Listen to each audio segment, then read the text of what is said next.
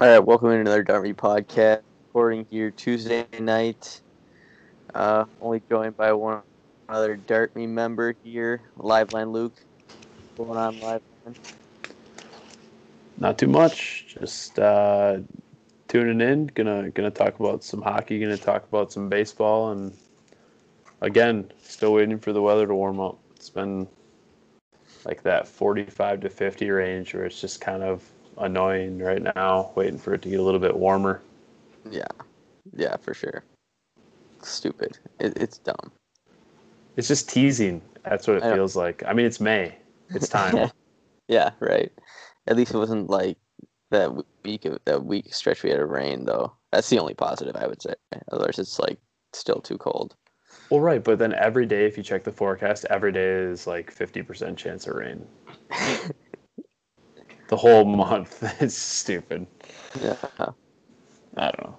I guess that's that time of year, but No, Yeah. right, right. Yeah, well, let's we can let's start off with uh, last time we started off with hockey.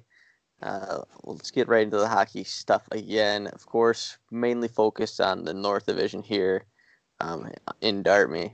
Um, so the last time we actually talked, we had discussed that there were two games Toronto had with Winnipeg, and how that was first and second place matchup, and then how the Oilers had two games with um, Montreal, uh, and that shook that you know how that shook out. That was the Leafs taking two from the Jets, so again they extend their lead. I mean, you can get more into that too. That's your team, the Leafs. If you want to talk about your Leafs there, well, Mar. I mean, that first game, uh, I tuned in a little bit. Marner and Matthews really showed up uh, with three points apiece. Marner had two goals. Matthews had a goal and two assists. Um, so those boys showed up uh, for that first one, and they were on a they were on a pretty lengthy skid there. Like it was definitely two big wins against a solid Jets team. Um, and then second night, I mean, got the win. I actually bet the I actually bet the over in that matchup. Um, It was kind of like a like the the thing is they won four to one, but none of their none of their like high end guys did really much of anything. Like No. Marner had a Marner had a goal, but I mean Matthews was like didn't have a point. Um, I don't know. If you're betting the over, you kind of need Matthews and Marner to go nuts. I feel like. So I mean, not a big deal, but I did bet the over on that. yeah, I know Um, there were there were three first period goals in the game too, so it looked to uh, to hot start, but then Winnipeg didn't score at all. So I think Yeah, I was helped. feeling good after looking at the first period. But, oh well. Um, but yeah, they're back uh, in firm control, seemingly of the of the North Division. Um, just trying to look to see. Looks like about eight games left on the schedule. Mhm. Um, so yeah, we'll kind of see how things shake out. But I mean, looking pretty solid from a from a winning the North um, perspective. I'm just trying to think if there's any chance. Uh, I mean, it doesn't look like Rhinos Flames are going to sneak in there. No, no. Yeah, like I have, like this North Division. It's probably the least fun, I guess you could say, from a fan perspective down the stretch, um, in terms of being interesting at all. Because like the Maple Leafs are seven points up. Now the Oilers are in second place um, after they took. They, they split with the Canadiens, but since the Leafs took two from the Jets and the Oilers just beat the Jets now, so they take over second and third. That's just jumping seeding. Like it doesn't change your matchup in the first round. Like, Right. there's- So there's seven points separating the Oilers now from first place, and then in fourth place you have the Canadiens, and they're six points up on the Flames. So like, there's nothing really happening here except maybe the second and third seed you would say could switch around a couple times, which isn't going to change any matchup. With No, eight games remaining, you can seem pretty confident with the way this is like gonna gonna be for the North Division. Um, I guess the one thing that I would touch on with my uh, Oilers is that McDavid is it's he's fucking insane. He's on a 99. He's on pace for 99 points here in a 56 game season.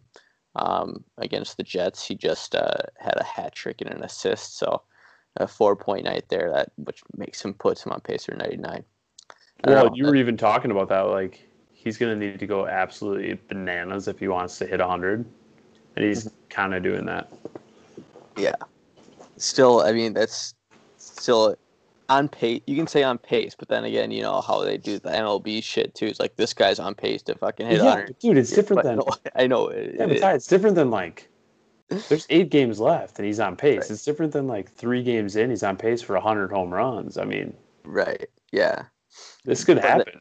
It could happen, but that's after a four-point night too. I mean, I, am looking at the schedule, see if any has any stinkers left against any teams. Because the Oilers, too, the other thing, what the being them second in the division is they have no games left against the Leafs, so you can't really get that like, you know, gain two against right the the top divi- top team in the division. So, yeah, I mean he's got another game against the Jets, two against the Flames, then four against Canucks, and then ending out with the Canadiens. So I think the Oilers actually have. Yeah, they have two more games left in the Leafs, but you know we're still around that eight game, ten game left sort of stretch there in the whole division, whole NHL. I stepped away for a second. What did you say? Yeah, I mean, I was just saying like how the Oilers do have the ten games left, which I mean, but it doesn't shouldn't mean much with that. No, nah, it's a runaway. I mean, it's all Leafs after they. If they had lost, I mean, if they had dropped those two to the Jets, it would have made it an interesting race. I think. Right. Um, but when they when they took those two, it's pretty much their division to win. Um, I'm kind of just looking at the other divisions. There's a pretty good race in the Central between yes. the Panthers and the Hurricanes uh, and the Lightning. All, I mean, dude, we talked about it last time. Mm-hmm.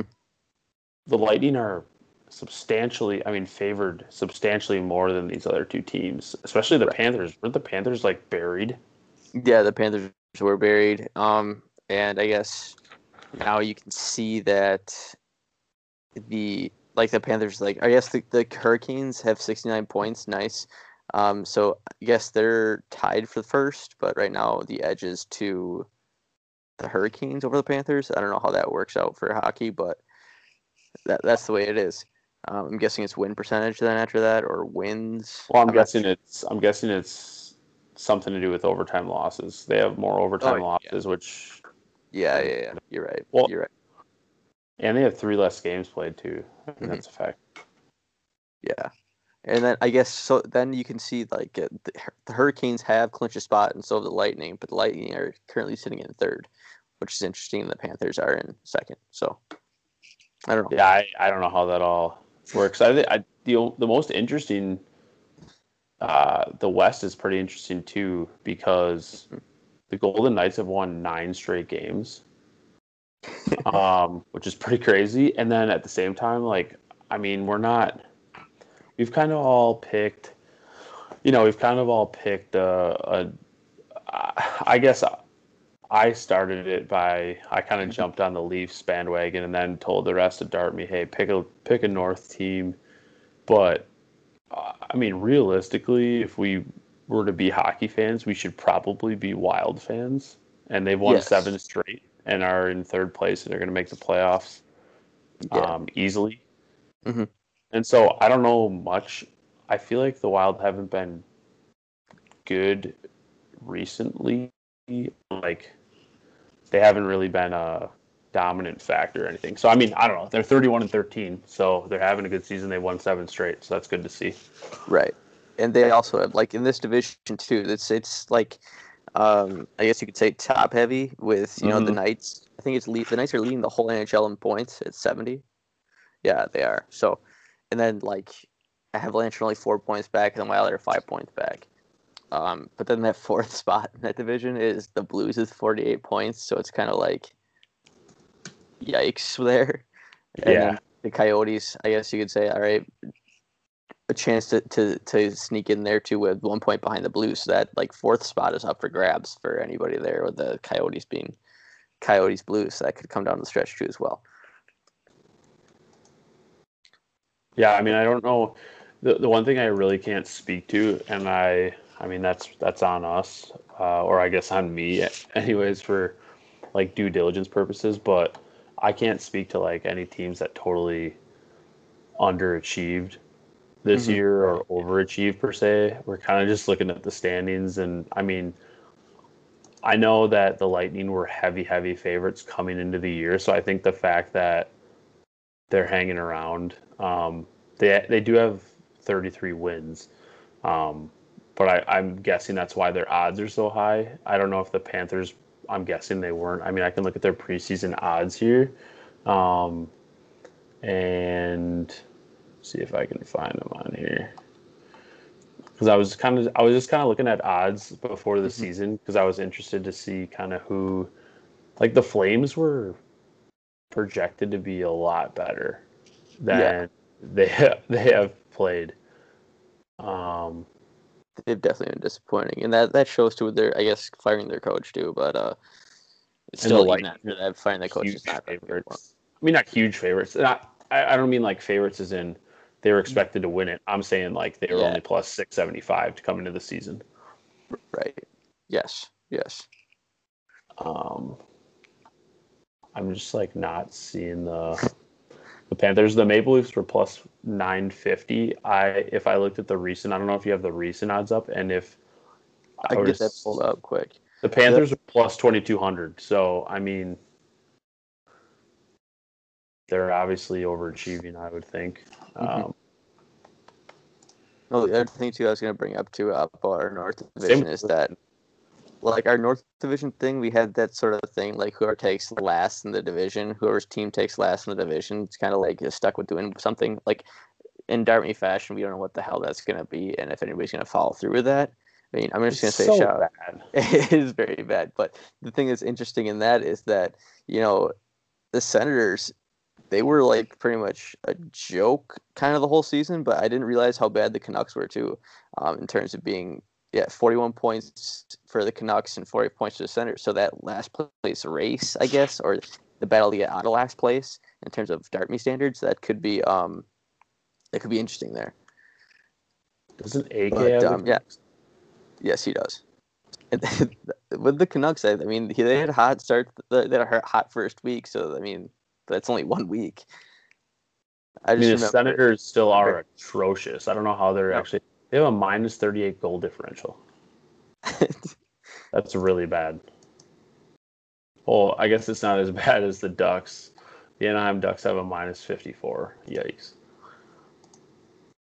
But I'm just kind of looking through um, the different things here. I guess the the um, the Hurricanes actually had plus 3,000 odds entering the season as for uh, the Cup. So they're obviously overachieving as well. Mhm. But yeah, the, the Lightning were like the odds-on favorites to win the Cup coming into the season. Avalanche and the Leafs were kind of, and the Knights were were in the plus 900 range, and no one was even really close to the Lightning at plus 675. So again, I'm assuming it's like one of those things where, I mean, I won't compare them to the Yankees, but you know, the Yankees are obviously struggling right now. We'll talk about baseball, but they're Mhm. still probably way up there in the odds to, you know, go or win to the, you know, go to the World Series or win the World Series. I mean, people aren't. I'm panicking, but I, I don't think Vegas is freaking No. yet. Yeah, right, right. Well, yeah.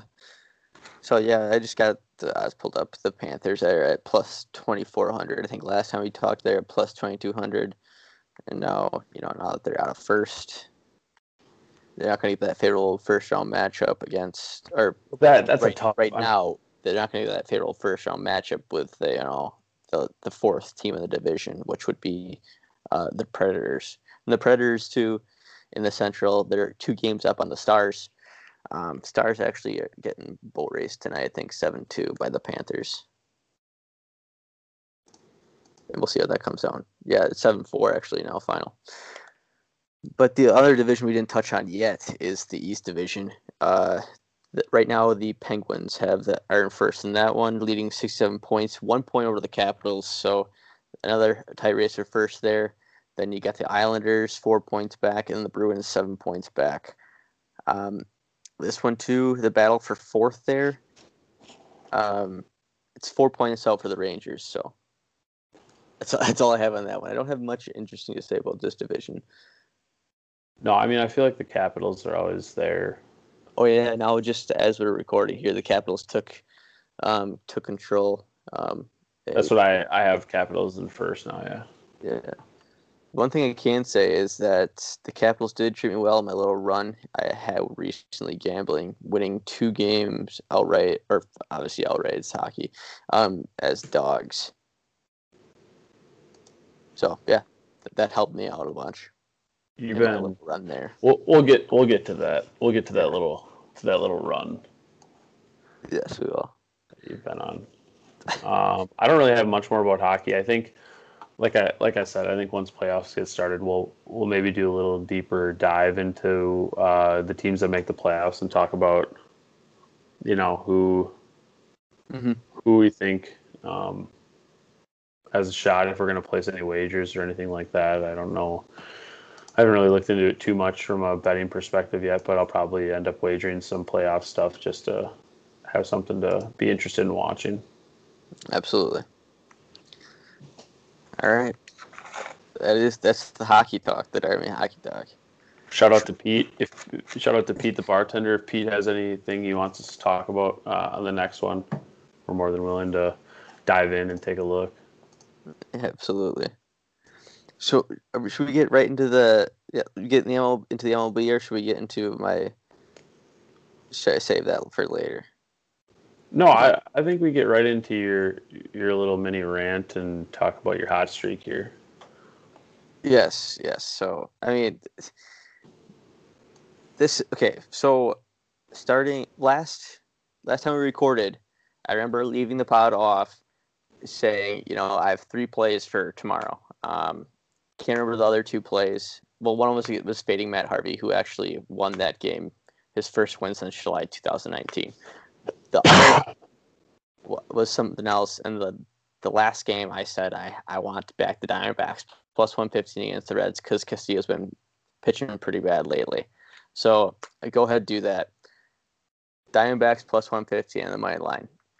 The Reds in this game, they're they're they're winning four three after seven innings. Uh, the weather is pretty bad. It's it's not great. In the top of the eighth inning, the Diamondbacks take a five four lead, and then with one out in the top of the eighth, uh, the umpire says, you know, yo, fuck, fuck it. This is we're suspending play, suspending play. Top eight, one out. Diamondbacks five four lead. They pick play back up less than 24 hours later. I look back into it. I look at my wager history. The play is already graded a loss for me. I'm on Diamondbacks plus 115. They have a 5 4 lead. Play graded loss. it was fucking aggravating to me it because I'm like, why, why are you immediately grading the bet here? I guess okay, so I guess it's part of the rule. I think the William Hill has it. I don't understand this rule. I guess it's a rule, whatever. F- apparently, Vegas thinks it's okay. Apparently, the gaming commission thinks it's fine to grade it like this. But the fucking game says money line, Diamondbacks plus 115. Game gets suspended. It gets picked up less than 24 hours later. The Diamondbacks hold their 5 4 lead and win the game outright on the money line. They win it less than 24 hours later and I fucking get graded a loss because immediately after the game gets suspended, they go, snap, we're grading that fucking pick, and it's a loss. Because the last complete inning, the last complete inning was the seventh inning when the Reds had a 4 3 lead. So you get graded a loss. But guess what? The next day, the game gets finished, and in the win column, in the Diamondbacks in the win column, but the Reds get the win on a gambling result. How is that possible? I don't fucking understand that. I was fucking pissed off. Like, dude, why do we need to immediately grade it if we s- agree to pick up play back up? It's not like it's getting rescheduled fucking five days down the line and everything's gonna change. I was pissed off, and fucking like if that's gonna happen, just grade it a push. Why wouldn't we grade it I, a push? I don't I just don't it doesn't make it it doesn't make sense on any level because the next day how do you even wager on the completion of that game Yeah, you can't. so what are we talking about like i don't worst case scenario it should be a push which would still be bullshit but i get if i mean i guess so if i'll just bring up this this scenario like what if they what if they make up the remaining portion of the game two weeks later Like, what would you expect to get in that result? Is what I would ask. I would expect a push, because is MLB going to say, you know what, we're picking the game up back two weeks later, and we're only going to pick it up? Do they pick it back up in the after the last complete inning, or do they pick it up saying it is this score at this time, and we're picking up two weeks later? I don't know. I just don't understand how you get a loss on a game where your team hasn't lost. And the, yeah, right. And they actually are, have the fucking lead. That I guess that's all null and void because it's not last complete inning. But like, dude, that's fucking bullshit. I don't get that. No, it fucking pissed me off. It got me riled up, and I was I was fired up. So I said, "Fuck Vegas! I'm taking you. I'm taking you to the cleaners, man." And I fucking put my money where my mouth is, and I actually went on a, a little bit of a run. A little bit of a run. Hey, you've been you've been hot on Vegas, saying uh, quoted saying you were coming for that ass. I was going for that, and also Rhino, he wasn't able to join too. He wasn't able to join the pod, but he has like some sort of gripe here. Now this one's much more understandable, kinda, maybe. As in, it didn't get graded a loss, it graded a push for him. But he had Pirates series plus one ten against the Tigers. All right. Uh, game one Tuesday, last Tuesday, uh, um, gets postponed to Wednesday. All right, we're gonna play Wednesday doubleheader. Immediately as after that happened, the game the they're like Vegas like all right push. Like why we're postponing it to Wednesday? We're playing a double fucking header. So the Pirates uh, split the double header Wednesday. They win um, Thursday uh, to win the series two three. Um, win the series in real life, but in Vegas eyes, you know, game one got postponed. Fuck it, that's a push. You don't get it. You don't get it, and play the series play out. So again, why are we immediately grading the bet when the game is scheduled the next day? We can't look at the schedule and say, oh wait, they're gonna fucking play these games the next day. Like what changed? What changes from that to there? I understand it if it's fucking pushed way deeper into the season, but it, that's not the case. That is not the case. We have to immediately grade the game. And the, the only thing I said like Round doesn't have as much of a gripe is because it got graded a push and money got put back in his account. Whereas money got graded a loss, money got taken out of my account when the game when the team that fucking won the money line lost the game. It's stupid as shit. I hate Vegas. They're stupid. They're scales. It's, They don't understand how to grade baseball games. Apparently, Well, I- I, I- think they do it. They, I mean, I, I wouldn't say they don't understand. I think they just do it. It's one of those rig the system. What are you going to do? This is how we have it written. You signed Yeah. up for that. Didn't read the fine print.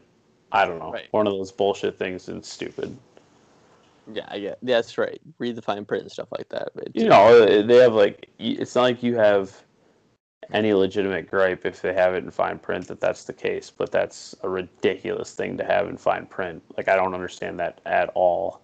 But they're probably saying it's no different than if it were to get picked up two months down the road. We're going to keep it the same as if it gets picked up less than 24 hours. So they just don't want to take it on like a per game basis and try and figure that out. But I just don't understand why it would get graded a loss. I mean, yeah, last complete inning when MLB they didn't pick the game. Like they picked the game back up where it left off. They don't. what it inning? What inning was it in tie? This is top eight. Yeah, so they consider seven innings must be the point where it's technically a complete game in Vegas's eyes. I'm guessing.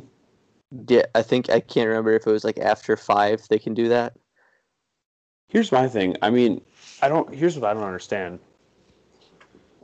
You're gonna make all these rules and all this BS stuff. Like, we're gonna do seven inning double headers. We're gonna do all this stuff. Why? Why not? If you're gonna call the game, and it's after seven innings, why not just call the game then? Why do they? I mean, I listen. I'm on. I'm under the like. I want them to finish the game. But with all the crazy rules and all this stuff that they've brought up recently, it's just weird that they don't grade that a loss and don't make teams make up two innings worth of baseball. I, I would just think they would just like be done with it, with all the stuff that they've Right. Well, done recently. It's just weird to me that they even have that continue to play. It's just a weird. And then Yeah. Vegas grades it the way they grade it. It's weird. they could have. I mean, maybe maybe they could have said, "All right, seven innings. The weather is shit. Fucking pack it up." Where Right, because my, my point is like if it was in the third inning and they resumed play, they would have graded it a push. I'm assuming. yes, yeah, right. So, so they must say, they must consider. And I told and I like I told you, I think, I think they do it because they don't want to have the money sitting on the books. So they don't want to have the money sitting there pending because they don't technically know at the end of the game when when play is going to resume. So they get, they're assuming well if it's if it's resumed two months later, we're not going to sit with that pending bet on the books. Where if people were down in Vegas betting, they wouldn't want it to sit on the books anyways because maybe they're down there for a trip and Yeah, now they have no way to cash their tickets. Or I mean, you can mail them in. I've done it, but it's just kind of I don't know. It- again, it's one of those weird Vegas stipulations that totally know. that. If, if you're on the wrong end of it, I guess it's I totally get that side of things, but like you can see, you're, you're watching the game, you see the team take the lead, you see, all right, we're done. This it's like actually snowing and blizzard blizzarding. The team I bet on has the lead right now, and you're like, oh shit, they called the game, I lost. Like, wait, what? Nobody would fucking think that when they're watching the game there. They'd be like, dude, what the fuck? And you'd piss people off. That's where you should be like, all right, push, take your fucking money back. This is ridiculous. I don't get it. I I would love to bring in a a Vegas uh, Oh, they, yeah, they would have a great explanation and say it, it doesn't it doesn't work like that. Here's why, and just come some, some Here's fucking why. bullshit. Come up with some fucking stupid bullshit that doesn't make any sense. God, But you've made that money back. I did, I did make the money back. I did. All right, I'm done. I, yeah, I made the money back. I'm done with the the rant and everything. But again, with like, even with Ryan's one, I was like, so wait, they're gonna grade that a push? And I said, you know, what about like a World Series price? What happens if I bet a World Series price and the game got postponed? Obviously, World Series different circumstance. They obviously honor that bet. I'm guessing, but one game in the middle of the season and like the game gets pushed to doubleheader, it gets graded a push. But like if I was betting a World Series game and let's say game two got postponed or ga- game two got postponed, it might all of a sudden my series price gets pushed because game two got postponed to a different day because of some weather or some shit. Obviously, I think that'll get worked out differently, but like you can sort of like draw somewhat of a comparison to what Ryan was experiencing too with a push there because one game got shifted to another day, like the next day. Yeah, I don't get it. I, I I have nothing for you, to be honest. I don't. It's kind of fucked up to me, but All right, with with with that all over, we can get into, um, I guess some actual uh, baseball talk. I don't know where we want to start here. We said we were going to try to go more towards by games. We have some games written down, some results that might be. Um, I would just say too. I mean, I haven't really been. I'm not as pissed at Vegas. I'm more pissed about myself. I don't know if I mentioned on the last. I think I mentioned on the last pod, but I made a stupid bet on the Askren Jake Paul fight with the Dart Me member uh, for one hundred dollars straight up. I mean, I'll just be honest with I I don't know. I'm an Askren guy. Askren's a Wisconsin guy. yes. I bet him. I thought it was going to be better. It was a really really bad look uh, or fight. I guess he got knocked out like immediately, and then ever since then though, I've been absolutely scorching. Um, I made that back pretty quickly. Uh, I've been nine of thirteen in Major League Baseball since made that back in like two days, and then paid that off and have profited since. So it was a dumb bet on my part, but I don't know. I thought Askren had had a legitimate shot, and I've been betting. Uh, I've kind of been, I've kind of been targeting uh, Brewers, Cubs, and Braves. I, I Mhm. bet the the Cubs in the one game, the first game of the series, to beat the Brewers by one and a half. My last three bets that I've gone like pretty heavy in, uh, all three teams have scored have scored uh, six runs in the first inning, which like watching the games is fun to watch.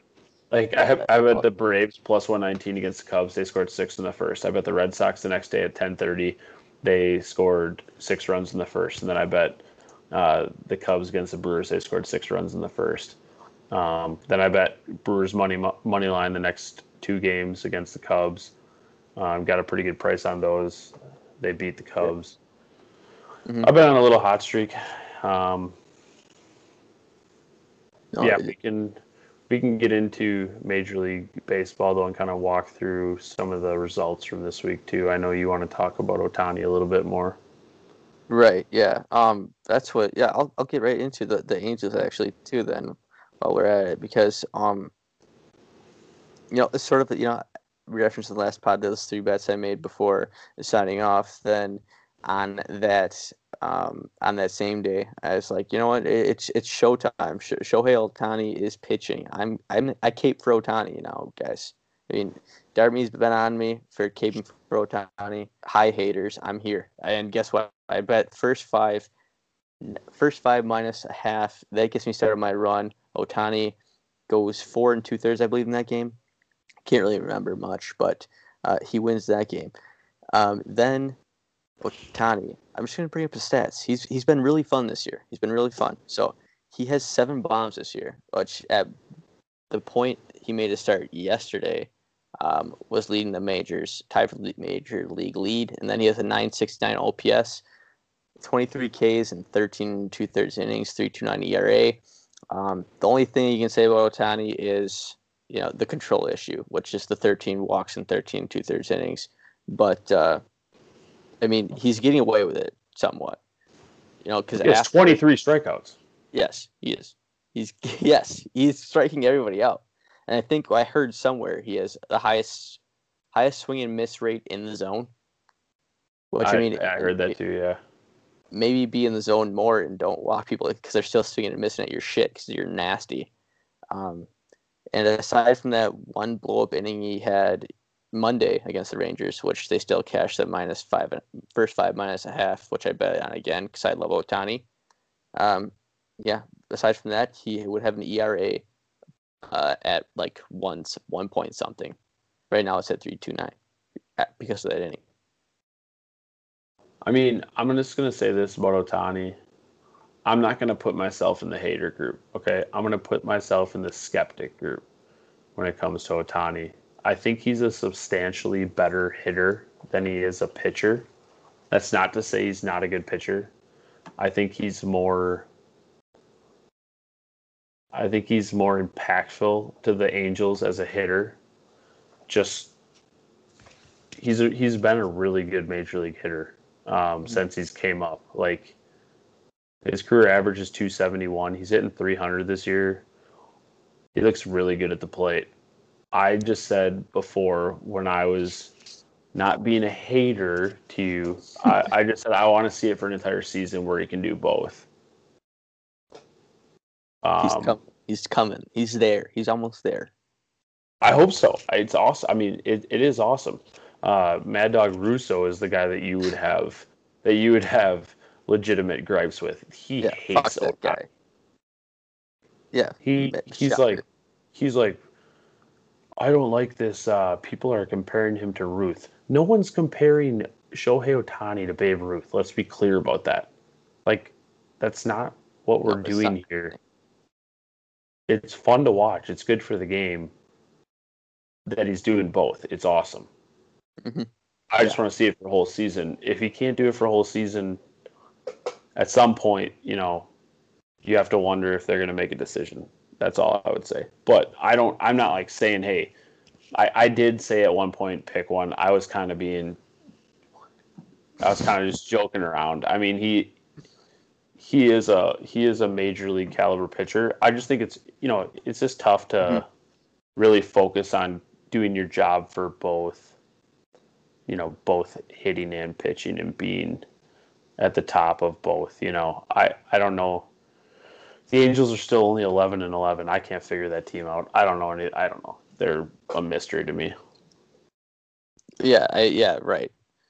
They are. They, they really are because um, I mean, we can I can see what they had the last week. So that last week, um, when we last left off, they lost two or three of the Rangers, lost three or four to the Astros, and now they just won game one again um, against the Rangers with an Ohtani start, um, which really wasn't much of his doing on the mound is when the bats came alive in that game um, against the Rangers. But the other thing with the bats coming alive with the Angels is that fucking Mike Trout is insane. He's, I mean, it, it, it's fucking incredible what he's doing. He has one, what is it?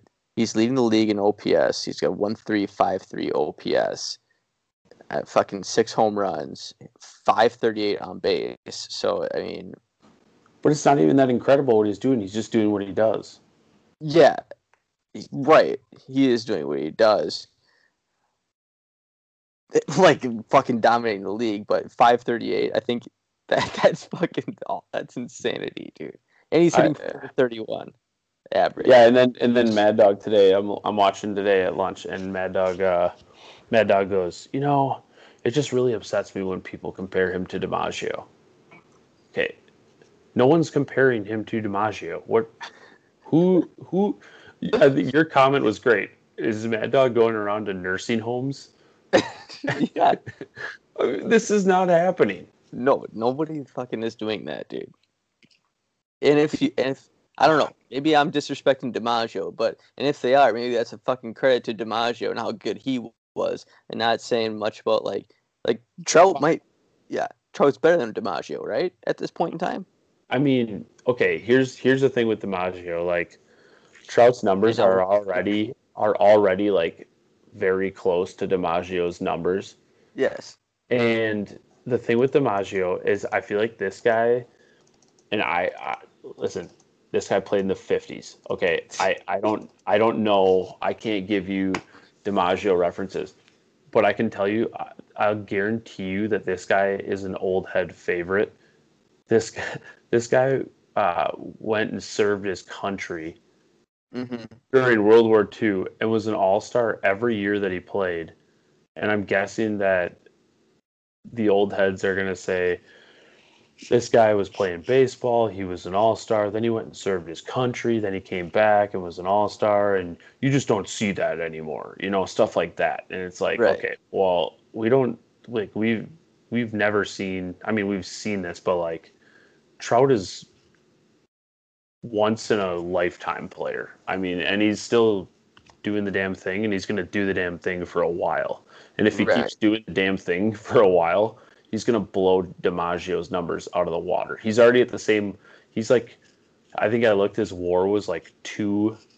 Like yes. DiMaggio is like seventy six, and Trout is like seventy three for yeah. career WAR. I mean, Trout's going to blow him out of the water. Mm-hmm.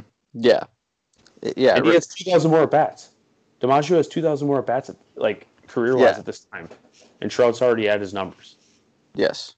So yeah, like the point was like nobody's fucking hey it, Mad Dog. Nobody's fucking comparing this, and now that we just did, we just compared them because Mad Dog is an idiot and brought it up. But nobody, uh, nobody, where's like I said, where's he getting that information from? Who is comparing the two?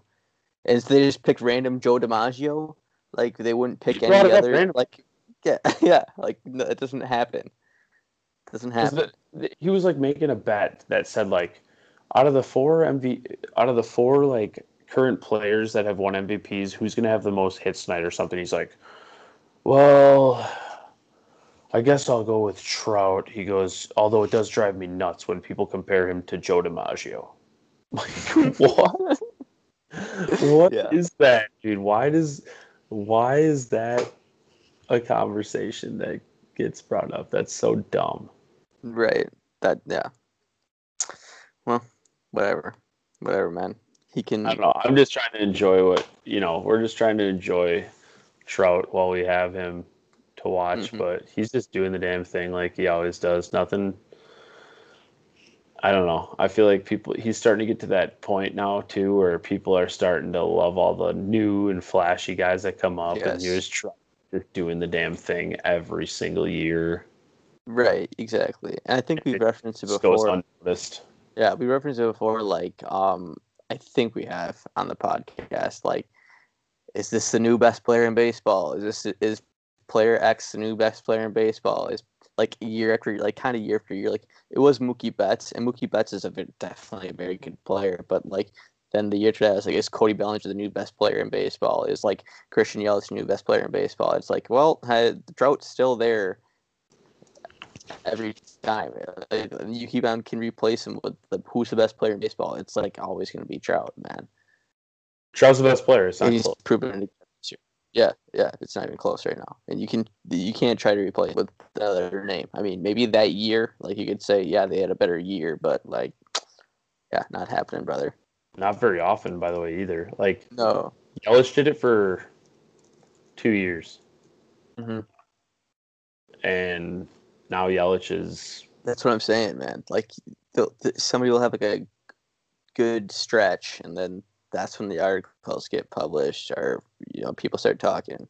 Maybe the, I don't know. Maybe I hear too much. Yelich or uh, Trout's been doing what what Yelich did for eleven years, man. Yeah. Yes. Like, Yelich did it for two. Trout's been doing it for eleven. You can't really be put in the same conversation until you do it for six, seven years. like it's just No. right. it's kind of crazy to me that we try and play the game of who's the best player in baseball when it's not close. No, right. And then uh, fucking another thing that's really not close right now in the MLB is like who's the fucking best pitcher is right now, and it's Jacob deGrom. I mean, my God. I told you. That I told you this weekend. I have nothing. I have no Dude, I words. I know, dude. It's incredible. There's no words. What he's doing is it's stupid. He and I and I didn't even know this about him, and I told you this weekend. He came up through the system as a position player. That's something I didn't know when you said that, and then I heard it. I heard it too by another podcast. I didn't feel like that was publicized much. That he came up as a fucking like It makes sense though, because he's 32. I know, right? He's 32, and he was drafted in the ninth round out of Stetson. Um, this guy has been. I mean, I'm gonna say for, I'm gonna say for. Since 2018, he's Mhm. been the best pitcher in baseball, and it really hasn't been that close. Yeah, I mean, he went, he went back to back Cy Youngs. right, He went, 2018. went back to back Cy Yeah, Youngs in 19. Yes, and I guess yeah, it hasn't been close. Right, you could maybe p- pick out that Bieber year last year or like Cole that one year, but yes, a- as a collective from 2018, I would say yeah, it's it, it would be deGrom, and it wouldn't be necessarily that close. You're right. You're right. has 0.31 ERA right now in 29 innings pitched with 50 strikeouts, Right. Yep. three walks. hmm And the Yes. Mets still don't score for him. No, they no. That's actually. It started off being like kind of funny how it was happening. Then it's just like, dude, come on. Huh? Because the Mets were bad. Like when it, you know, when it first started Yes. Yes. in 18, he won the Cy Young with a 1.7. He was 10 and 9. In 2019, he won the Cy Young with a 2.43. He was 11 and 8. Last year he was 4 and 2. This year he's 2 and 1. He's 2 and 1 with a .31. yes.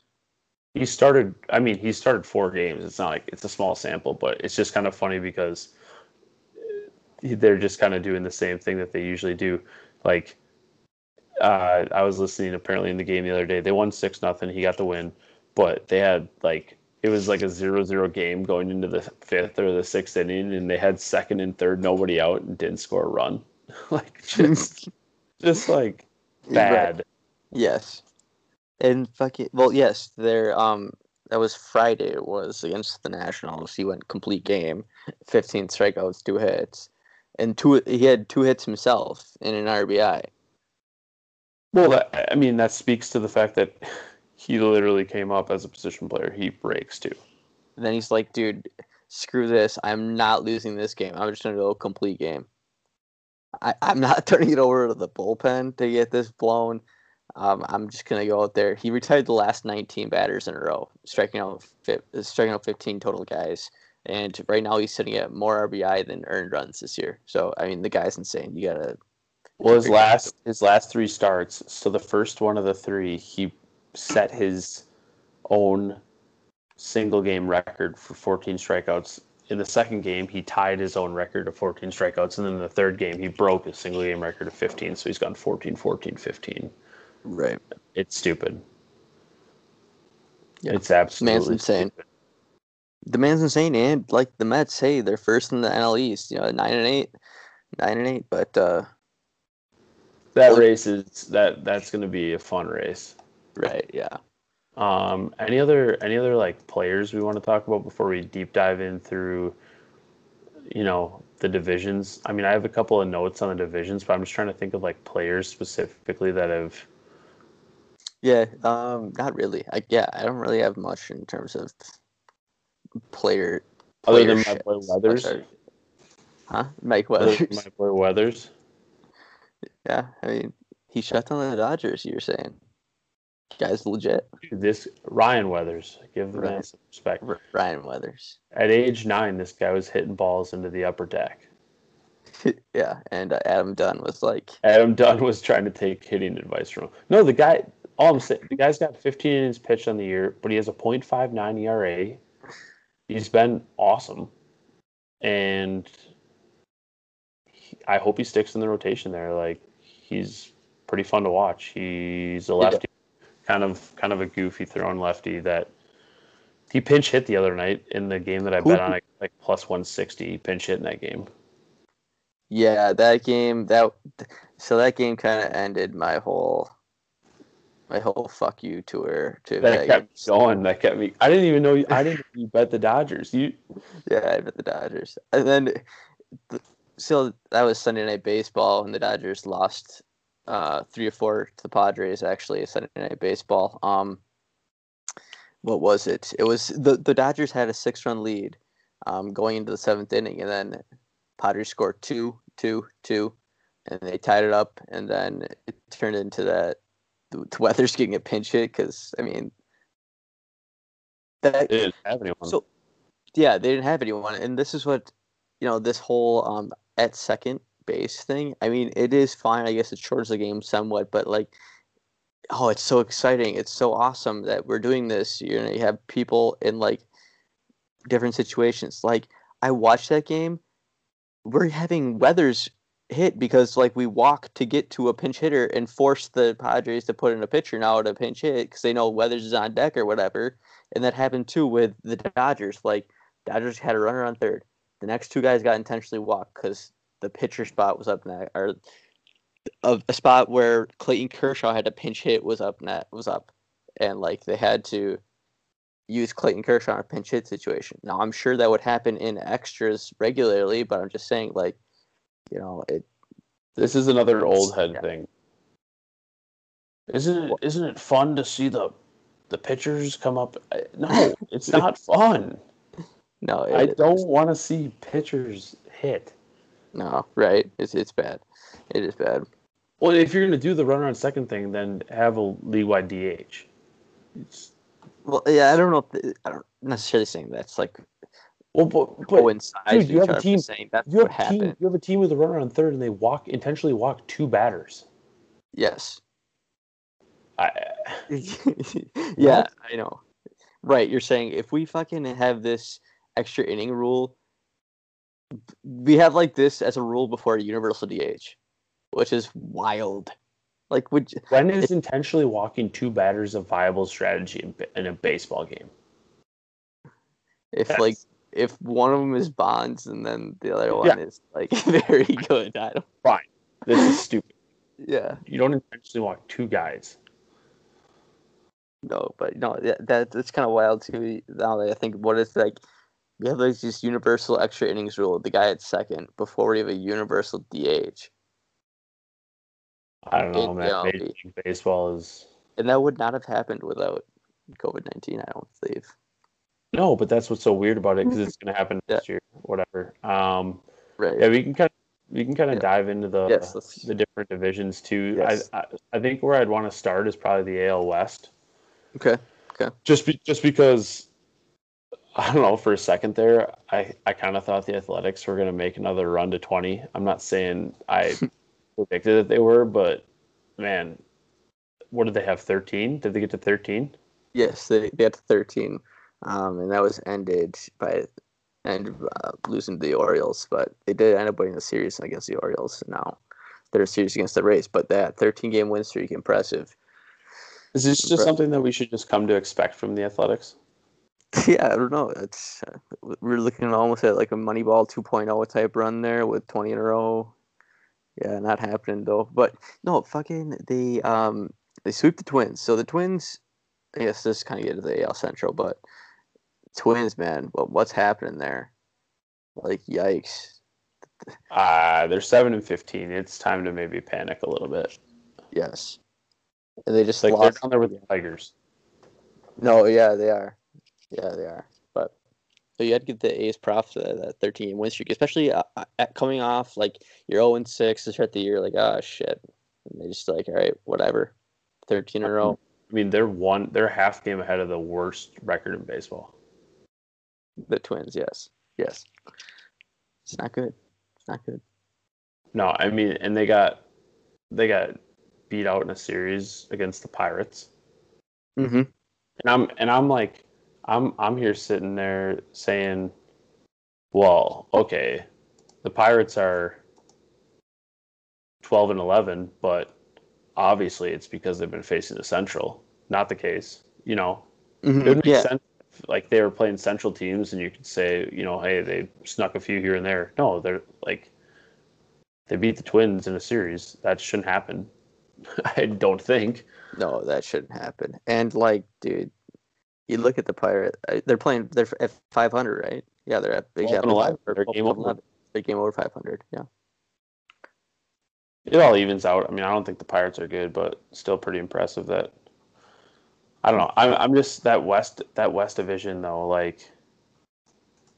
Like the Astros, I mean, dude, Yeah, the Astros. it's only two and a half back. I mean, I'm not trying to panic, but the Athletics are just doing the damn thing like they always do, and they're 15 and nine. They look good.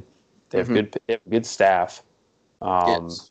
They can hit. They they play some high scoring games, but I mean, yeah right now right now like i'm not really certain how they're doing it but um you know matt you can see matt olson has a 976 ops um for him and then mark Canha has 825 ops i mean matt olson has six tanks.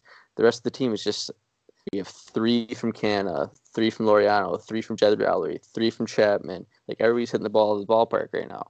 They find these guys, man. They just find these guys that are like not household name guys like Matt Olson. If you don't watch baseball, you don't know who Matt Olson is. right You don't Oh, know who Chapman is. Their their most popular guy is probably Matt Chapman, yes i would agree with that but they That's- just have these weird guys that just produce, and their pitching like their pitching stats pretty good, honestly. yeah Uh, but still no name guys. I mean, like people that watch baseball that don't watch the A's, they don't know who Sean Manaea is. I agree. I agree. Look, It's just what they do. I don't know. mhm. Ramon Laureano also has an eight stolen bases. That has to be tied for the league. That has to be league leading, right? Or is it Jazz? Uh, I don't know. I would assume it's up there though, and he's really good He's- too. I mean, yeah. He is tied with Whit Merrifield. But yeah, I mean, Ramon three t- three bombs, eight stolen bases. oh, I forgot about this though. They do have Jed Lowrie too. Yeah. Jed Lowrie's been raking this year, Yes. but they get like they have Mitch Moreland DHing for him, just like a low key pick up a guy that's kind of been there, done that. Mm-hmm. Mhm. Sean Murphy's catching. Sean Murphy's a good catcher. They have Piscotti. I mean, they have some guys that I. They have Elvis Andrus too. I guess I didn't. They kind of picked him up to take Semien's spot. Yeah. no, we'll see. We'll definitely see how it plays out there. Right now, they're playing good ball. Uh, everybody seems to be pitching in. Um, with Chapman being the one standout in the lineup, but everybody is really playing well. Really, really are. I mean, this is a two-team race for me. Athletics and Astros. I think Angels are going to be right hovering around right around 500 all year. The Mariners, I think, are going to drop off, and the Rangers are just bad. I'm pretty sure they're yeah. not good at all. So we don't have to focus too much on that. We can kind of move to the Central. Uh, Royals are leading the division at 14 and 8. My Royals, um, I think the White Sox are still going to win this division. Yeah, yeah. I think. I mean, I think they have the best team. The White Sox, when we last left off, they uh, they beat the Indians eight to five. There was like a one game, a one game isolated game. I think I don't know if it was a makeup from earlier in the year, um, from some weather or whatever, but it was like an isolated game. And they swept the Rangers. So, and now they're just getting into their other series right now. So there's been a couple off days mixed in there, but at the sweep the Rangers, you know, maybe they start to get rolling again. Um, the other thing too here that was interesting that I saw stand out was Michael Kopech actually threw five innings for him, um, got a win. You know, 89 pitches. They were going to limit that limit him, and I still think they are. It's just that weird to see him go five innings. Dude, he he's he throws gasoline. Like he's really good. Yeah, yeah. It, I would I would hope they're gonna plan on using him in the rotation moving forward. I hope. Yeah. Right, and like that's the thing. I think I heard that they were not planning to do that this year, which you know you, they definitely could use him, especially if he's playing like that. But like Cease is not good. Um, I don't know if they're gonna say if they're gonna stick with their plan, saying we don't we want to. But why? I mean, I don't understand why teams because, say that. Why do teams do that? Because he was, I guess, with for Kopech, yes, because was injured in all of 2020 and all of 2019. So they're like, he's well, really good right now. Freaking pitch him. I don't get so stupid. Yeah, and I don't know if that if they do use him, that he's going to be extremely limited. I think I heard, I don't know, on CBS Fantasy Sports, like hundred. They're saying like 120 innings, probably max at for him. So I don't know. I don't get why these teams pick these arbitrary numbers just to throw out there and say like, you know what? I think at 120 innings, he's going to be ready to go for next year. Um, how about you just judge based off of how his arm feels and go based on that? If his arm feels good, whatever. If his arm is tired, then skip a start. Like, yeah. why does it have to be all this predetermined numbers that I don't know where they pull these numbers out of a hat from? It just pisses me off because, like, Kopech's really good. Throw him. Yeah. Right. I'm not saying like throw him in the fire. I'm not saying throw him 120 pitches, but like, dude, if his arm feels good, and he's, I mean, I obviously I don't know if his arm feels good or what his status is, but it's just so dumb that they pick before the season starts. He won't throw more than 120 innings. Yeah. Yeah. And right. they and they do they struck gold with Carlos Rodon. Like he's been awesome. Yeah. No, yeah, no hitter. We didn't even mention that. Uh, yeah, two no hitters. We forgot to mention last time we podcasted. One of them being uh, Rodon. Or pronounce it for me, please. I just fucked up. Rodon. Rodon. Yeah. Um, he was what? Yeah. What was he? He was two eight, outs away. He was eight and the third, and uh, back foot slider hit a guy at top of the top of the shoe. So I saw some people like I saw some people saying. I saw like okay, so to just to clarify, he had a perfect game through eight and a third. Then he hit a batter, and then he got a no hitter. And I saw mm-hmm. people saying like, "Do you think years down the road he'll regret throwing that pitch that hit?" people say some of the dumbest shit. Yeah, right. Yeah. No, that it was kind of funny too. After the game, he was like so nonchalant. I don't know. He, kind of funny post game interview, and then some guy's like, "What's on your mind right now?" He's like, "That." He's like, "Ah, that one two toe ball." uh, but yeah, I mean, he still threw a no hitter, man. So I don't know if he's like still gonna be like waking up in the middle of the night ten years later saying, "Oh my god," sweating in the middle of the night.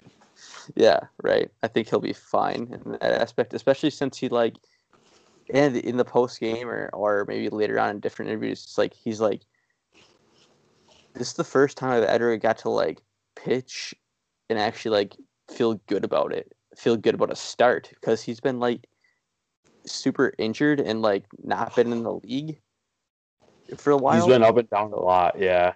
So he's like, he's probably like, man, I, he's like, I felt really good because I actually could pitch and feel comfortable out there, and like I actually had a good start. So then the icing on the cake, I guess, is the no hitter. Well, and I mean, the White Sox have kind of gotten bailed out on some of their injury stuff. Like Mhm. This Mercedes guy is. Oh yeah. Mercedes. I think he he's in the top ten in OPS. It still still is. Yeah. Yeah, like he's he's good. Um, and Grandal's been kind of struggling a little bit too. So I mean, he's just a nice. Uh, he's a nice addition for them to have. They can throw at DH. They can. They I saw they played him at first. If they can get Jose Abreu and put him in the DH slot, they can put him at catcher. Like he can kind of do a little bit of everything, which um, you know, for them again losing. Uh, I can't think of his name now that they lost. Um, Tim Anderson? No, Moncada.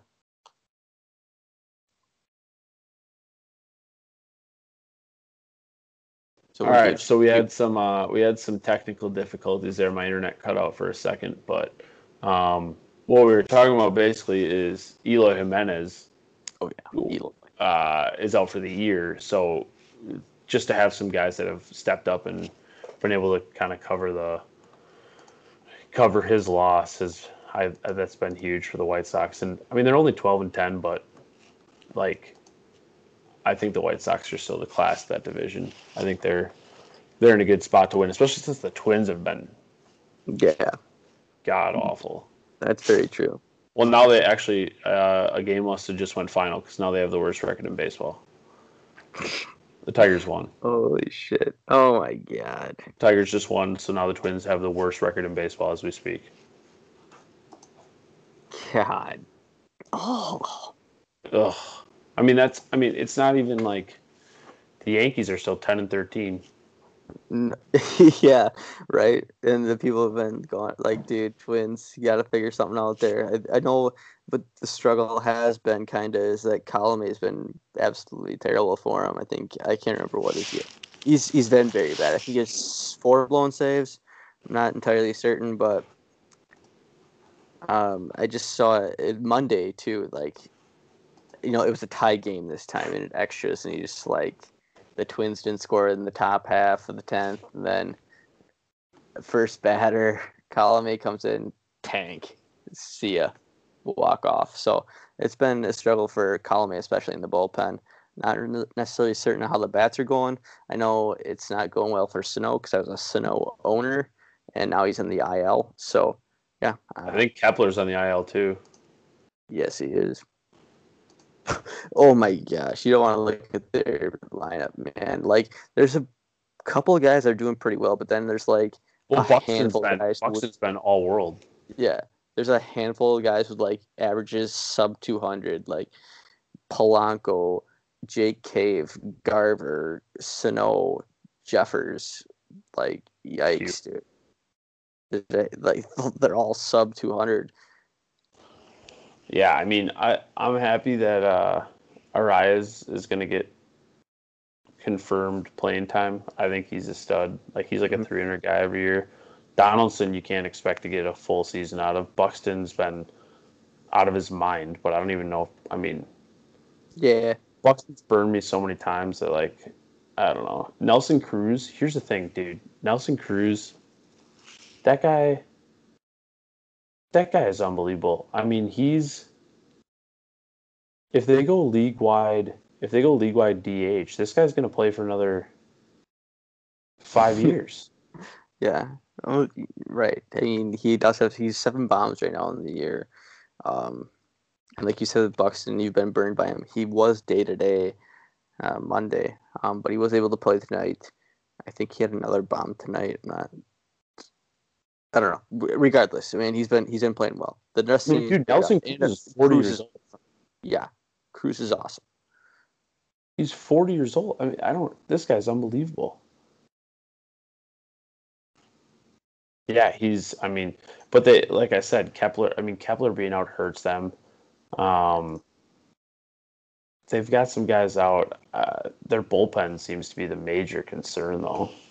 Yeah, and like I don't know, even tonight it's kind of a back and forth game.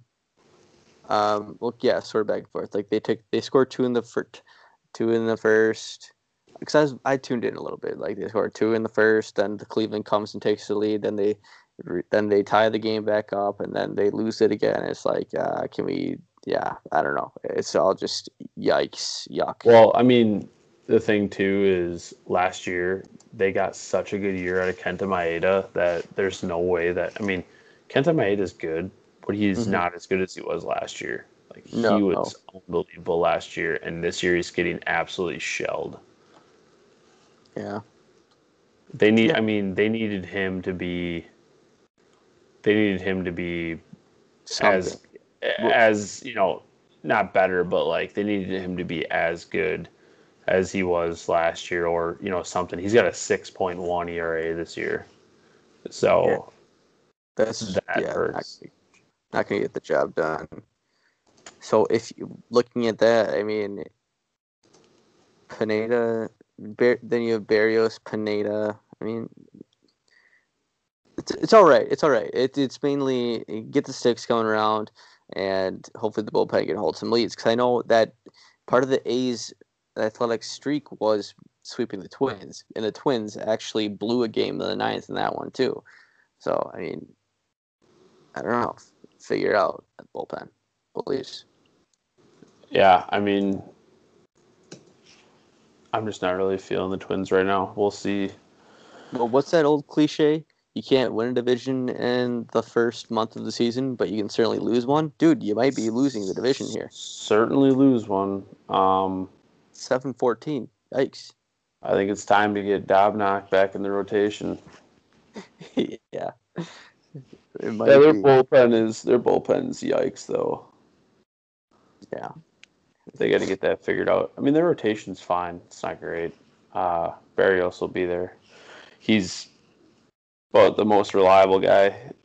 Again, yeah. they were banking on Maeda to be the ace again, and I just don't see it. Mm-hmm. Right. Um, then, we can go to the well, if you got anything else, otherwise we'll go no. to the East. Yeah, I was just gonna say, and then the Tigers, which, yeah, nothing really there. They got swept by the Royals, um, so the that boosts the Royals' record there. Um, and they lost. The Indians are going to be a team that are going to be tough to get to take a series from. Yeah, yeah. I mean, I did watch on Saturday, last Saturday, at the most recent one, but the one before. No, it was the most recent one. Sorry, I don't know what I'm saying. But it, as Cole versus Bieber, that was a good game. That lived up to the expectations there. That was a, a very exciting game. Um, the Yankees ended up winning that one, but yeah, it was Bieber Cole. It was everything you hoped it would be as a fan watching that game. Yeah, they got. I mean, the Indians have guys. Obviously, they offloaded some guys in the offseason and try to get some younger guys into the lineup. I think they're kind of in a rebuilding state right now where they still have some of their core pieces. Like, I don't know. It'll be interesting to see what they do, what the Indians do at the trade deadline. You know, do they look to move? Do they look to move J Ram? Right. Um, that'll kind of de- determine where they're at because they have some nice pieces right now, but it depends if they're going to try and go for it. I mean, I don't think they are, but they could.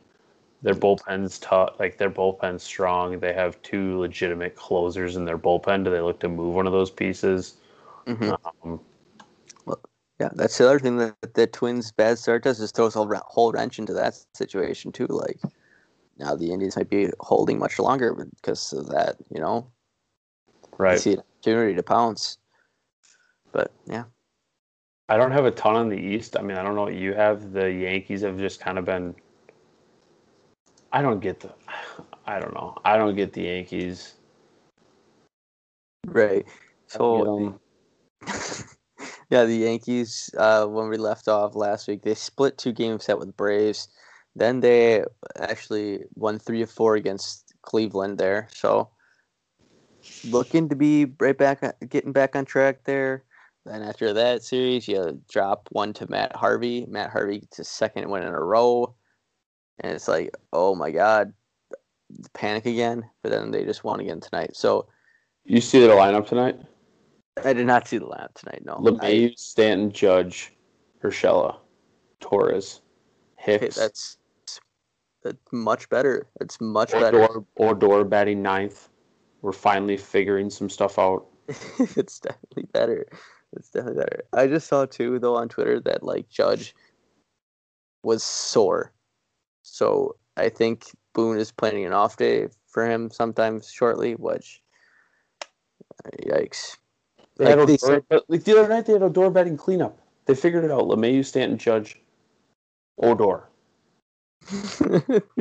no, this this lamp is a lot better. Like this is a nice traditional, like yes, good lineup, good lineup put together. Boone, you're starting to figure out. He just does, but like he just does whatever. He batted yeah. Brett Gardner at leadoff the other day. Yeah, the Gardner, Stanton, Judge, Odor. What? You're right. Yeah, you're, you're right. what the hell's the matter with this guy? It's names out of a hat, dude. Seriously, like, and then the other, and then the day before was LeMahieu, Stanton, Judge, Torres, Urshela. He's just making stuff up. Yeah, as he goes. And they're sitting in last place right now in the division. Even after keep, that, keep playing with fire, Boone. I yeah. mean, they're going to give you a little bit of a leash, but my God, figure it out. Yeah. Other team in the Central, I guess we could touch on. I think they do have. Oh, they're kind of they're tied with Athletics right now. Yeah, tied with the best uh, record in baseball, the Boston Red Sox at fifteen and nine. What? I I have nothing to say about the Red Sox. I don't I don't get it. I don't claim to get it. I think some of the pieces like some of the moves they made were pretty solid. I would just say that. Like they got Kiki Hernandez. He batted leadoff for him today. Mm-hmm. He's he's been really good. Um, but they're getting like they got seven innings, one earned, and ten Ks out of Garrett Richards today. Yeah, that's. I did bet on the Red Sox. Um, supposedly, like just based on the pitching matchup.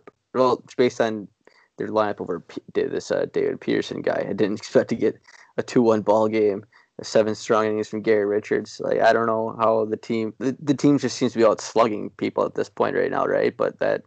Well, I mean, their first four, you have like Kiki Hernandez, you have yeah. Devers, Martinez, and Bogaerts, but then after that, it's yikes. Yeah, and this Garrett Richards stuff definitely. Yeah, I don't know. I, best record in baseball. I'm just like I said on the last pod. All I said was, don't let the Red Sox hang around. Don't do it. Yeah. Oh, that's right. They have Verdugo too. That was another another guy that I like that they got, and he's been awesome this year. Yeah. I... Don't let this team hang around. I'm looking at the, the pitchers right now. I see like everybody's having a solid year. Nothing well, like, Eduardo, like, dude, Rodriguez is solid. Eovaldi is solid. Pivetta is getting 3.48 out of him right now. Richards then, is not a good pitcher, though. No, he's not. He's not. It was like. but Chris Sale comes back in a month and a half, a month or a month and a half. Yeah, and all of a sudden you, you, you can hear the mass holes now. Let's go Sox. You can you can hear Let's them. Sox, and they're gonna make them. They'll make a move my Boston accent ain't good, but no, yeah. Then they and they right. don't let them hang around. Yeah. I don't know. I don't have too much more in the East other than Aaron Boone's a moron, and right. don't let don't let the Sox hang around. I would say. Yeah, because the other thing with the with the East, you know, much on it is like everybody else is below 500 right now. Um, I guess I could say the one thing that happened actually while before he jumped on recording was the Blue Jays um actually took it to Max Scherzer today, and Vladdy Vlad Jr. hit three bombs. So, are you serious? yeah, yeah. I don't know how many. I think he might have hit two off Scherzer. I'm just gonna check that quick. Yeah, he had seven uh, ribs. Yeah, in a bullpen. Holy crap! The Blue Jays pitched a bullpen game today. Yeah. Um. I stupidly bet the under in this game. I get oh stupidly. Um. I saw Scherzer in the mound, thought he could do it, but Did you know they had a bullpen game? I I saw Thornton. Yeah, he only went, he was an opener. Yeah. Oh well. I don't know. I was just curious if you knew that. It's not a big deal. I just I know. I know. I I, I basically saw Scherzer. so yeah, Scherzer. Yikes. Yeah, not good for Scherzer. Not good. Speaking Yeah. of, yeah, so that's the AL East there. Yeah, we can we can kind of move on to the NL unless you have anything else in the AL East. No, I don't really have anything else really. Well, I, I guess I can. I can. Wait, did I bet? No. Yep. Go ahead. Go ahead. Go ahead. I'm an idiot. Well, uh, yeah, I mean, I can just start. I can just start in the. Um, I can just start in the NL East. Um, Braves won the night, beat the Cubs again. They're now one game under 500. Um, the Cubs are kind of. I don't want to say losing steam. I mean, they're they're 10 and 13. Like they're not they're right in the thick of the central, I guess. But this Cubs team is like they can't hit. I don't get it. I don't get it why. I don't know why they can't hit, but they can't hit at all. Um, one thing I would just say because I watched the game the other night, uh, the Braves won eight to seven yesterday. Will Smith got the got the save, and um, man, like Will Smith has not been lights out this year, but the Cubs they were just swinging at every single pitch that he threw. Like they out of their shoes. I mean, every single pitch they swung as hard as they possibly could, and it's kind of been their mo. But it just worked out one year, and ever since, I mean, it just can't be your approach. They have, Right. they have like I feel like Anthony Rizzo is the one guy that actually puts. Well, Bryant's been awesome, but like actually puts a good approach together at the plate. Yeah, like um, that was a one-run ball game. Probably just guys just trying to get up there and tie it all in one swing instead of like in that specific inning. I guess you could say. Um, I'm just going to be interested to see what they do at the trade deadline because they brought up Nico Hoerner. Nico Hoerner's been good. He's been playing like he plays shortstop. He's kind of a middle infielder. Are they going to extend Javi Baez? Are they going to stick with him? I'm praying. I guess I'm not even praying. I'm going to make a prediction that the Braves are going to make a play at Kris Bryant. I think it's I think it's finally the right time to do that. He's been awesome this year. They need a third baseman. yeah, Riley is Riley's been he's been good. heat, he's been heating up uh, a little bit. I don't I just I don't know if he's I don't know if he's the answer. He plays a solid you know, third base, but he's been fine this year. I mean, he's hitting Yeah. 246. He's got a couple tanks, uh, but he only has four RBIs. He's he's been fine. Um, I think Yeah. it's the move. I think well, and it just sucks not having the DH because it would make Bryant a lot more entertaining because then they could put they could honestly put Bryant in the outfield or Riley in the outfield. Then they could have um, they could have uh, sleeves uh, Ozuna. DH.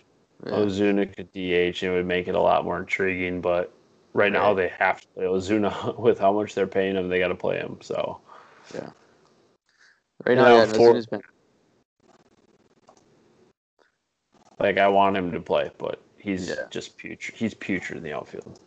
Yeah, he's been struggle bunny too at the plate. 186, 185 average, like 298 op- on base. So yeah, Ozuna's been struggle bunny. Um, so the Braves are 500 now, or are they just one game below? One game below, you said. So I mean, I'm not worried about the Braves. I they're they're like still pretty banged up. yeah, They are. Um, where they're at right now, I'm pretty happy actually with 11 and 12 in that division. I'm I'm pretty happy with it once they get Freed and Soroka back. a week ago it was just like uh, Acuna just carrying the offense. Now I see that Freddie is kind of like coming around a little. I don't know. Like, well, he's not hitting the for the average right now, but he's got six tanks in the year, so uh, th- he's got that, that working for him. The whole, the power, but once the average starts coming around, you'll see the offense start coming around. Basically, it's been Acuna carrying them, carrying them with um, Ozuna being struggle bunny and Swanson kind of being struggle bunny.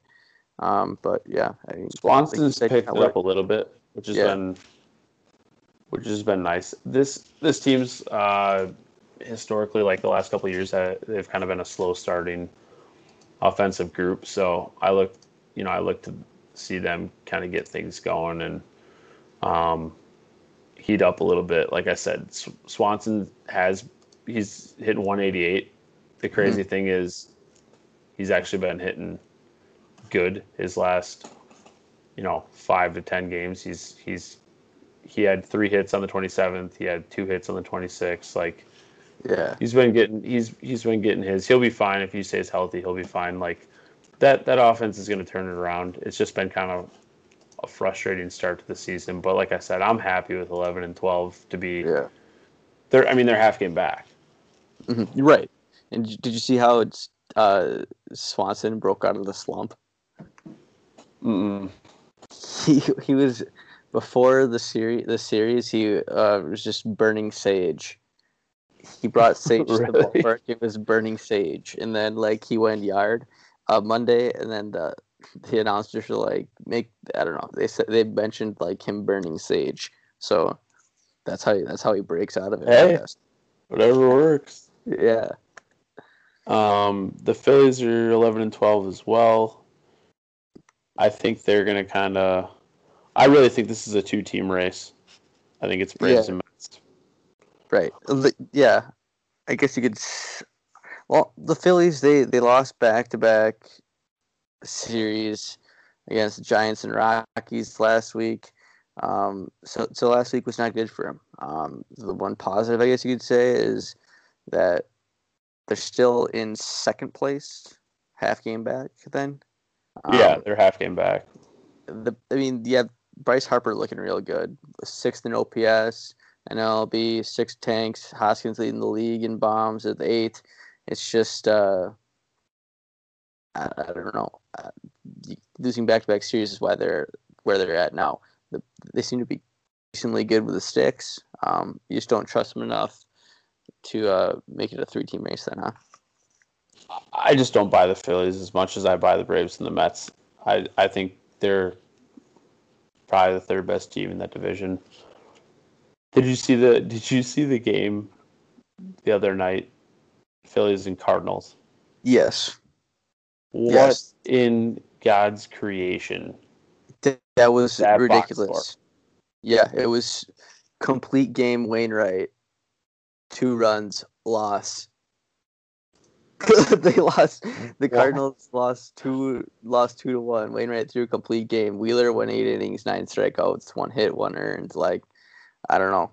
And we can get into. I mean, Wainwright's been in like I don't get it. incre- he had seven innings. He had a seven inning start the start before that.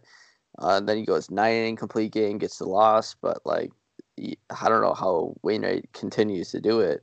Yeah, um, his first start of where we last uh, last left off, sorry, was seven innings, ten Ks. This one was nine innings. I don't know how many Ks, but I don't know how he's doing it. You're right. That, that was a Um, last Monday. Yeah, that was that. I mean, that was a crazy box score. Um, I don't. I've already said it. I don't buy the Nationals. Um, Yes. I, I don't know. I just don't buy them. I, I don't think they're. no. I think they're fine. I, I think Strasburg going down hurt them, and then I mean, if you can't depend on Scherzer, I'm not saying these guys have to be lights out every night, but they can't get. I mean, they got to get good outings out of Scherzer if they want to win series. Right. Um, Yeah. and their lineup's not their lineup's not great. I mean, it's really not. They have Trea Turner, but like Soto's out right now, and then their lineup tonight was bad. Yadiel Hernandez in right field. I don't even know who that is. Ryan Zimmerman was hitting third.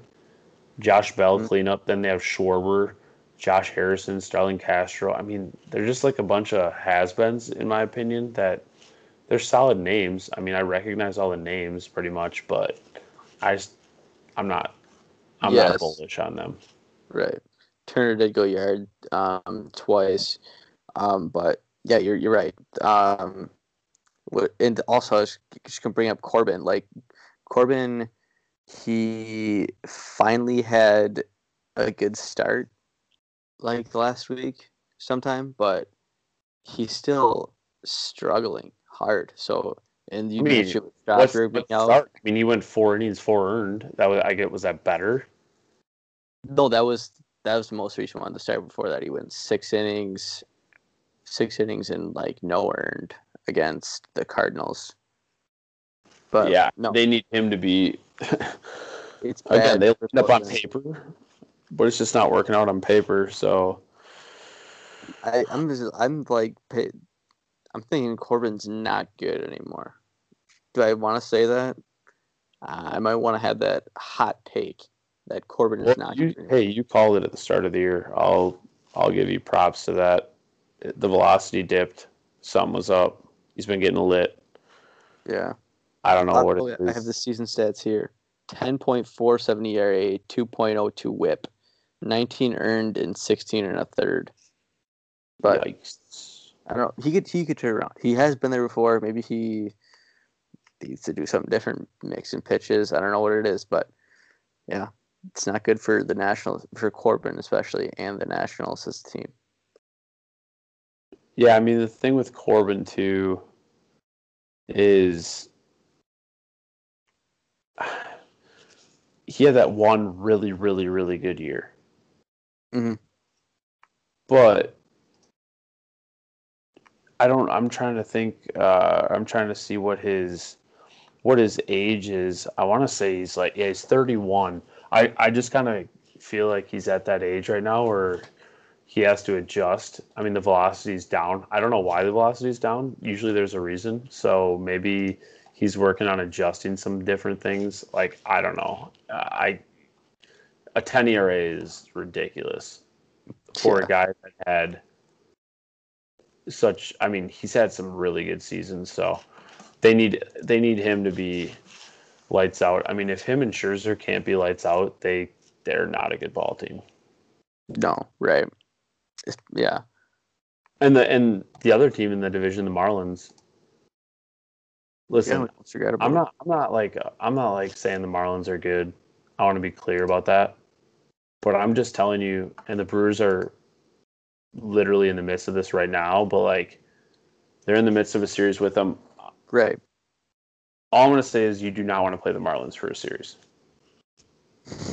I'm not saying that they're good. Yeah. I'm not saying they're a good team. But it's not like, oh yeah, sweet, we have the Marlins. Here comes a here comes a series win. Yeah, exactly. Exactly. They're just going to be one of those pest stingy teams all year. Yeah. Which bring us which can bring us to our central talk because we finally found out that Corbin Burnes is somewhat human. yeah. Right. Yeah. I mean, what what was it? Uh, Monday he went five innings, um, five runs, four earned. Um, so yeah, he Nine strikeouts, zero walks. yeah change it. So that that actually is still alive. So he did break an LB record for the most strikeouts without a walk to start the season. I think it was, um, and he still kept that alive. Um, I guess is the silver lining there from that start. Um, I think it's at 40, it's at 49 strikeouts and zero walks now for Corbin Burnes. Um, but like you said, um, you don't really want to go in against play against the Marlins in a series. The Brewers dropped game one eight rip because off of that, right? No, what was it? Was it eight rip? I can't Yeah, remember. they lost, they lost the rip. yeah, eight rip. So um, they were able And to they- win though They won tonight though, so tonight. So I mean, you're you're split right now. Um, the thing you could say, Jazz Chisholm. I guess he's fun for the Marlins. Uh, he's got some swag. I, I I like that guy. I mean, I don't have a ton on him, But from here's the thing, I don't have like a ton of information on him, and I'm guessing the league is fading this guy. But here's what I've seen: this guy has well, huh, he left the game tonight. Great, left the game with a hamstring tonight. I was just gonna. I was. He steals every base. Yes, he does. He has eight stolen on, he bases. steals. Seven stolen bases. Yep. He stole second He and did that. third the other night against the Brewers. Yep. He just And- he just gets on and steals. Yep. With the And blue he- hair. I don't know, and he hits doubles like he's been hitting for gap to gap power. He's been hitting off like huge name pitchers that he has no business raking off of because I'm not saying he doesn't have any business, but I mean the guy's a nobody, and Yeah. he's I don't know he's solid. I, I've enjoyed watching him play. Um, it's a nice boost for them, but their uh, their pitching's good. Their pitching's going to keep them Right. relevant. It's kind of a dangerous team to play. And dude, the Brewers are 14 and 9, leading the division. Leading division. The one thing that I'm gonna say though, too, going back to the Burnes thing, as good as he's been, the Brewers have won or they're two and three in Corbin Burnes starts. Yeah, that can't happen. Yeah, that's not good. But then also looking back on the Brewers too this week, they swept the Padres, which was simply incredible. Didn't see that coming. Then they take two or three against the Cubs. That kid. Working tomorrow? Um, yeah.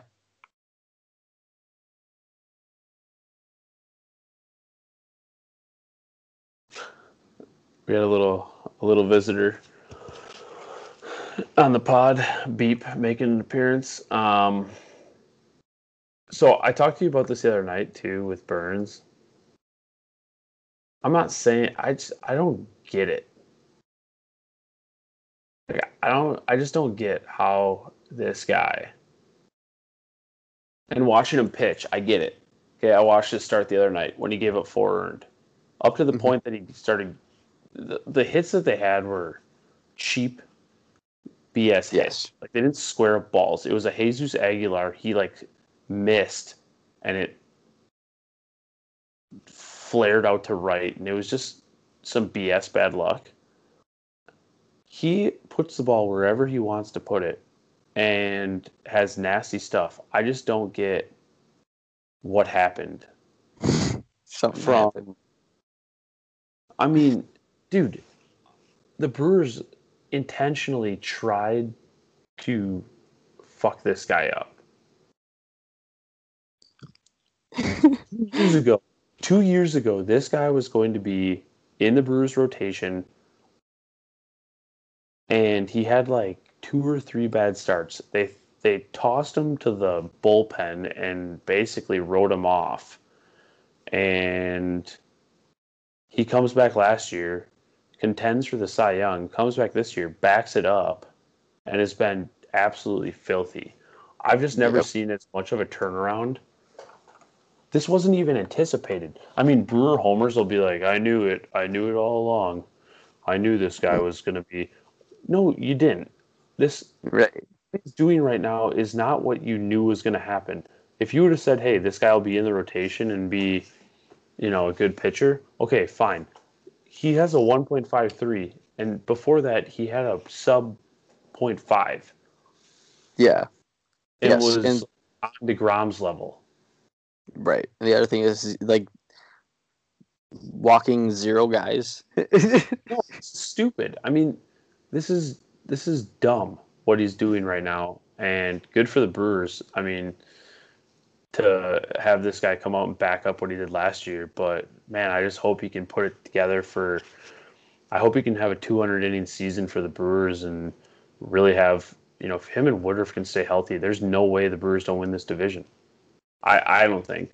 I mean, they, their hitting's not great, but Right. No. Yeah, and that's yeah Woodruff too. We got to mention him. He had another two dominant starts. Right. Yeah, he had six innings against the Padres, one earned. Then he had six innings against the Cubs, no no runs, two hits, six eight strikeouts. So, I mean, he's been I guess matching him matching Burnes. It feels, but but Woodruff's, Woodruff's one of those guys. The last what? I don't know how long has he been on the scene? Three years now, where he's been. Yeah, yeah, He's been a guy where you would say, I think this guy is a legitimate ace. right. Does it feel weird for you to now say Corbin Burnes is a legitimate ace in Major League Baseball? That feels weird to me to say.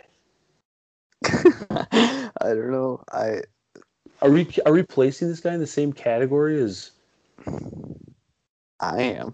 aces of baseball? I and think I- feeling I, not feeling weird about it. I'm not I'm not saying he's not in that conversation. It just feels weird, is what I'm saying. Right. Okay, yeah, weird. Yeah, you could you could say that. Um, yeah, it, it, it's tough, I guess, because I mean, I definitely thought he had a very very high ceiling. Uh, going into like fantasy drafts, being like, okay, um, I'm at this sort of like tier of pitcher. I mean, Corbin Burnes has a very high ceiling based on what he did in that shortened season last year and striking a bunch of guys out and like hearing guys like, dude, his swing and misstep is incredible.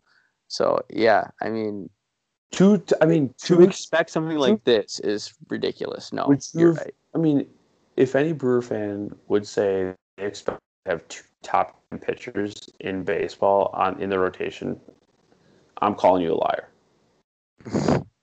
Yeah, we're gonna have two top ten guys in the game. Liar. It- Yeah. It's and they're doing it. I'm not saying it's just it's it's crazy. Yeah, He had a, he had an eight point eight ERA in 2019. no, that was very bad. I saw one of those starts uh, against the Cardinals and like he gave up like how many bombs? Ge- he led the league in bombs given up. I'm thinking He was Before- so bad. maybe he, they take him out of the starting role before he could like lead the league in bombs given up. But yeah, it was not. It was very bad. I've just never that seen was- a turnaround that's this. Oh. And I was in your camp too. I thought they like ruined the Brewers might have ruined him for good after all that. He averaged twelve. Okay, no, he averaged three point one home run per nine in that season. That he had that eight ERA. So yeah, definitely not good. And he just turned it all around. BJ says it's the lap. He went to the lap, whatever that is. I mean, I don't know what that means, but whatever it is, uh, it worked. And I'll, I'll just say kudos to whatever the Brewers are doing from a pitching coach perspective. Like, whatever they're doing to develop these pitchers.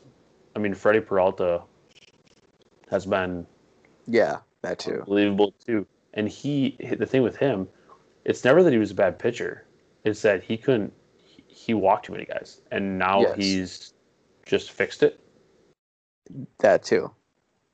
Yeah, So kudos. I mean, that too. legitimately, kudos to the Brewers pitching uh, staff uh, from like a coaching perspective and whatever they're doing to develop these guys, their pitching development, because for them to get those three guys to come into this rotation and be that dominant has been. I mean, if it can continue, like I said, I don't see anyone catching him in this division. They yeah. just need Houser. They just need Houser and Anderson to be serviceable. Right, right. The other thing too with uh, Freddie, he did get the nickname Fastball Freddie, and now he's actually uh, mixing other pitches in, which is nice to see. And like you said, uh, has the control issue sort of um, figured out now, um, at least the start of the season. Um, it's it's not something that's like bad, like very bad, I guess. He's got 13 walks in 22 innings. It might still be there a little bit, but it's nothing like it was in the past. Well, as long as he Like- strikes out 38 guys in 22 innings, I mean, yeah, yeah, right, right. He's got a 2.45 ERA. Man, uh, pretty incredible to me. Uh, I was I was bullish on I, I was bullish on the Brewers to win the division and go over their win total. I didn't expect this output from the pitching. I guess Yes, yeah, it's kind of saving them to be honest because their hitting is hmm Maybe, Yeah, maybe no- I mean they haven't been hitting bad. I'm saying their No. lineup though is right. Then the names in the lineup, like we, we talked, we, we- we've been talking about the Brewers. We haven't mentioned the lineup once, which is because I mean it hasn't been anything special. I mean, you're definitely in contributions from um, non-household names like Billy McKinney as actually leading this team offensively. I mean, Wong came back for the Cub series and started. He like came back and was immediately on fire. That was nice to see. But yeah, I mean, you take you sweep the Padres. Um, you know, mostly based on the pitching, but you had a great series out of McKinney at the plate, and like Jace Peterson went yard twice. Like Jace Peterson goes yard twice. Yeah, I mean, my That's God. an- yeah, I don't know. Like that's what you're getting out of the lineup. Um, But you could, I mean, you could help me out too. So, like, their lineup tonight was Tyrone Taylor batting leadoff, Omar Narvaez, which I don't know. Omar Narvaez batting two just seems crazy to me just because we don't see catchers bat that high in a lineup ever. But then they have Avisail Garcia batting three. Avisail's been, I mean, he's had, he has three bombs, but he's been really bad. Keston's hitting four. He's been really bad. yes, Um, and so I guess Tyrone Taylor, he had three hits tonight, three RBIs. Is this guy a guy, or what's his story? yeah. I don't know any story. I don't know if this guy's a guy at all or anything, or if she's just filling the leadoff spot because Wong had her day off. Um, I would guess that's the situation there. Um, I don't know if this he's going to be a guy. Honestly, I don't. He's hitting 400. I I, I don't know what how many at bats or plate appearances he has, but um, I just saw I saw a couple articles that are were just saying like is Tyrone Taylor uh, you know a, a leadoff guy for the Brewers going forward or I don't know. I just saw some things, so I didn't know if this was something that they had this guy coming up and Yeah, I right. I'm not. I'm not certain at all. He has 15 at bats this year. Um, but as, as far as like prospect wise, not sure where he really fell or if, he was promising. The only probably thing he BJ said, question. yeah, that is definitely a BJ question. He probably knows everything there is to know about Tyrone Taylor. Um, what was I gonna say? Yeah, I saw actually a a stat. I can't remember where it was on. Maybe it was on Twitter that like Narvaez is like leading the MLB in quality at bat percentage. He's been is-. Yeah, he's been I guess putting quality at bats together. He's been. That's Well, been the doing. thing with him too, I don't know if you've noticed this. I mean, he's hitting 389. Like he's been awesome. Yeah, right. Um, what I've noticed from him too is he's actually been awesome behind the dish too. Which uh, when they brought him in, remember the big Yeah, the big thing with him was like he couldn't even catch a ball behind. I mean, he was Yeah. like statistically the worst catcher in baseball defensively, and he's been good behind the dish, which is huge for the Brewers. I think Manny Piña maybe just got hurt, if I remember damn. correctly, because he's a really good catcher. To I mean, Mhm. in all honesty, he's a really good backup catcher. Yeah, he is. He is. For sure. Um, He had a big, he had a huge pinch hit two run home run. Um, game two or game, yeah, game two Yep, against I the, bet. the- yeah, I bet on the the Brewers that game too. Yeah.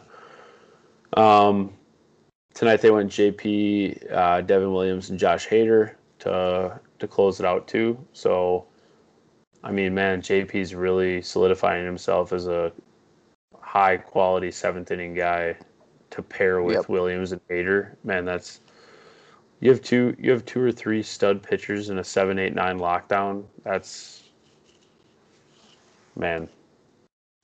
That pitch, Yeah. that pitch is keeping them very relevant. Yes.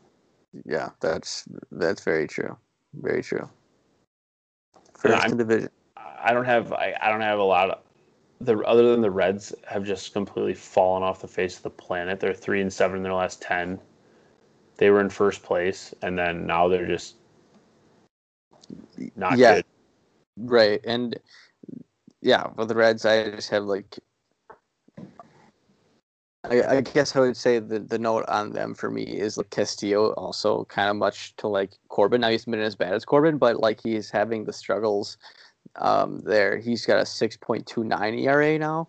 Uh, his last start um, was against the Diamondbacks, I think. Um, and it was four innings. You know, he only had he had three runs given up, one earned, but like seven hits, two walks. Like there's way too much traffic on base. That's how you get pulled. But um, yeah, he's struggling a little bunch. And then the, the bullpen too has been awful. Or one guy in particular has been awful. Zamir Garrett, uh, blown save against the Diamondbacks, three run tank.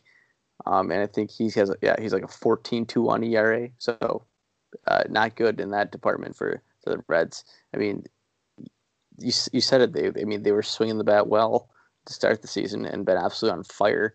But now that you know if they cool off and now you you you have your bullpen issues, you have your pitching issues. Yeah, shit's gonna get bad, and it has gotten bad.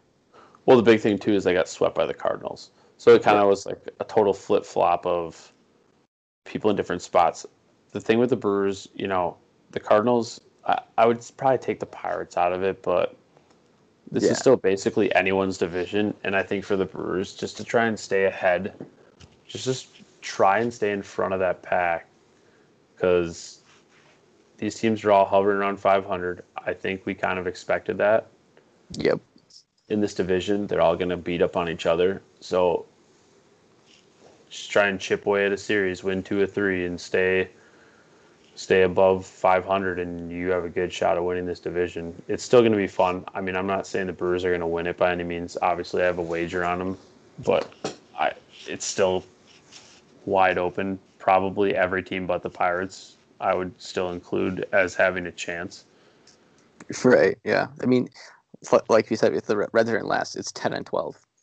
The Cardinals are 11-11, Cubs ten and twelve. Uh, I mean, these could be like from Monday standings, but and like not um, I have Cubs 10 and 13. Reds are currently beating the Dodgers. Yeah, right. This is Um, yeah. Actually, the Reds actually did take game one against the Dodgers. Now, you know they could they could start to turn it around. again, it's early, but it's just kind of interesting to to see. Um, you know, the the the Brewers have a tough stretch here coming up. They have the Dodgers and the Phillies back to back series. They have four against the Dodgers, and then they have four against the Phillies. So their next eight games, that's going to be a tough stretch there. Um, then they go three more against the Marlins. They go three against the Cardinals. They go three against the Braves. Three against or two against the Royals. Like they have a pretty tough stretch of games coming up here. So, you know, for them, I think to go 500 during that next 12 to 15 games would be huge. Um, Yeah.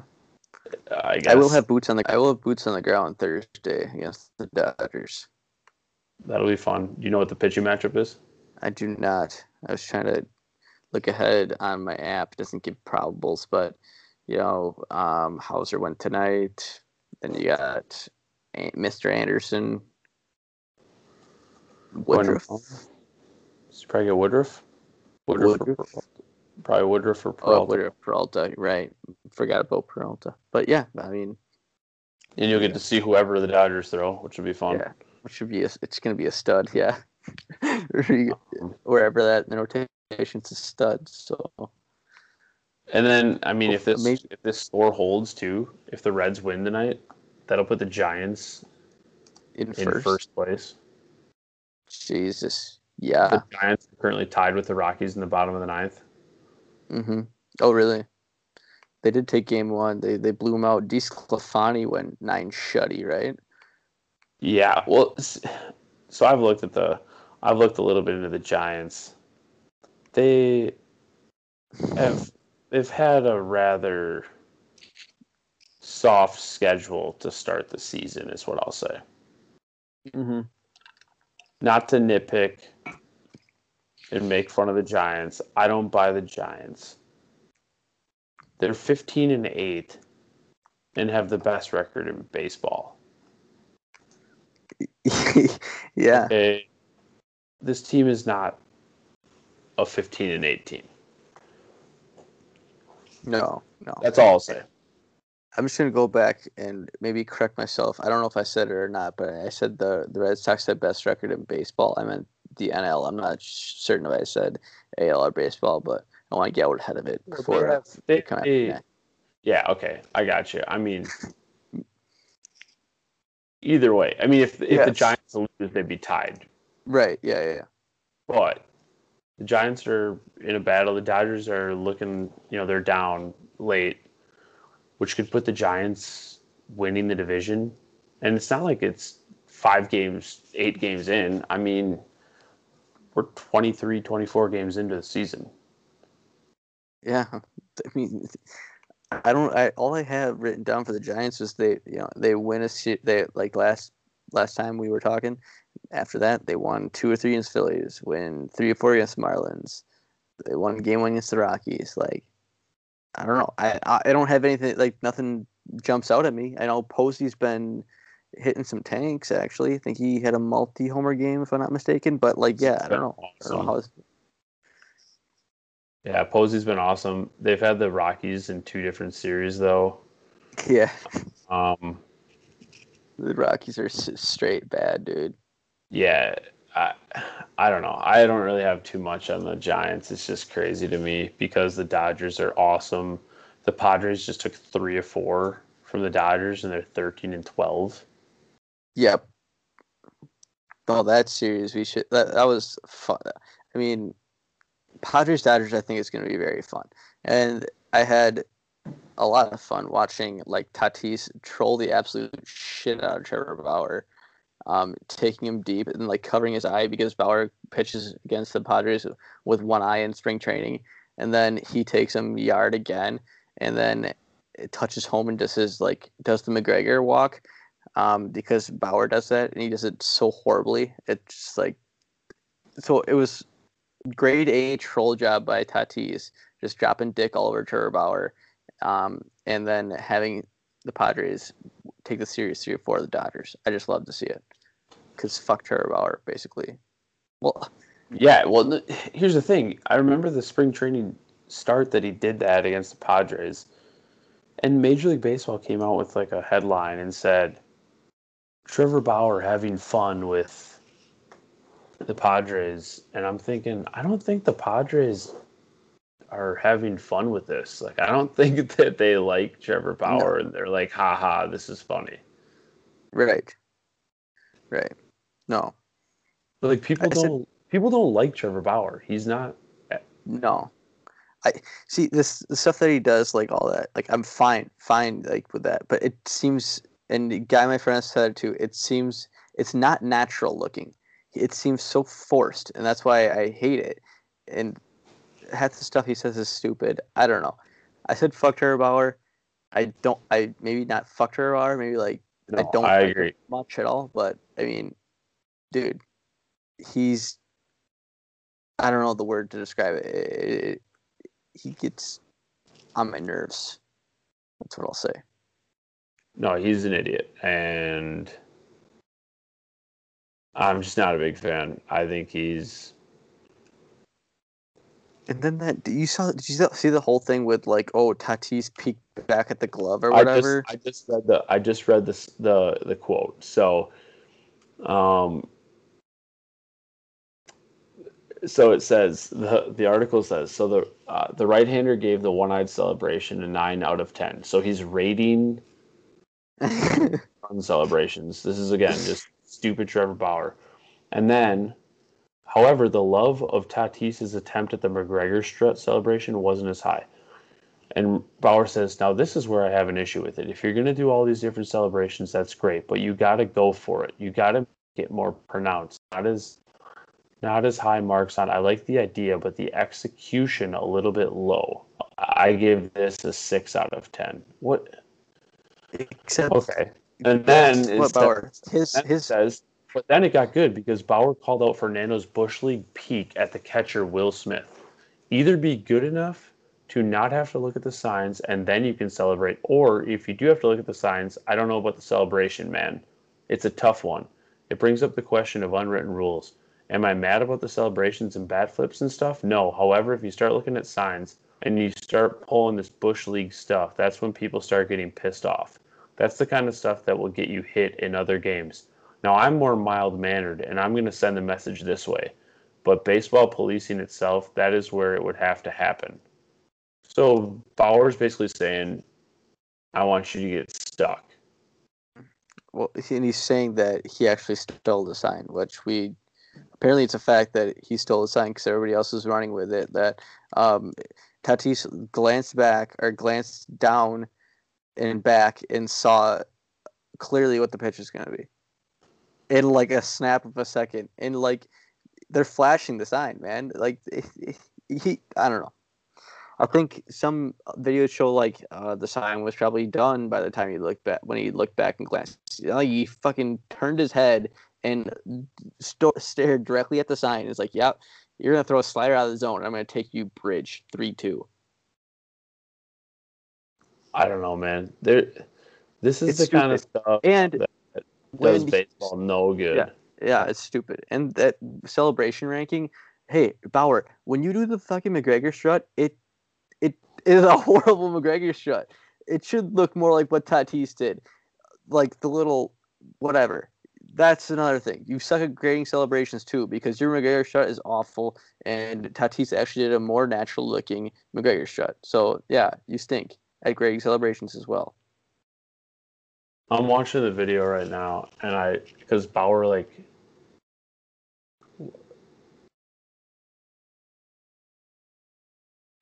I don't know what we're talking about. That's what I'm saying. It was not a strike, dude. Here's the what, thing. what the Tatis took yard? Yeah, Yeah. here's the thing. I'm so sick of the unwritten rules of baseball. It's so stupid.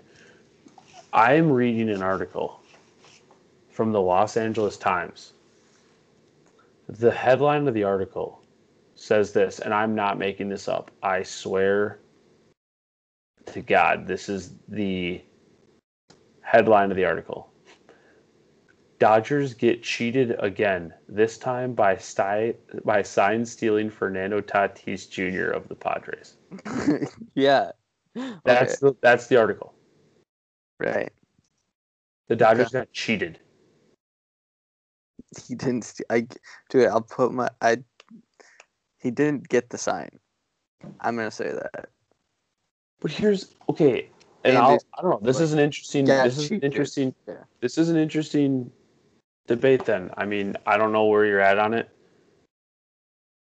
Call it Bush League, call it whatever you want. Is it cheating? I mean, can he technically do this?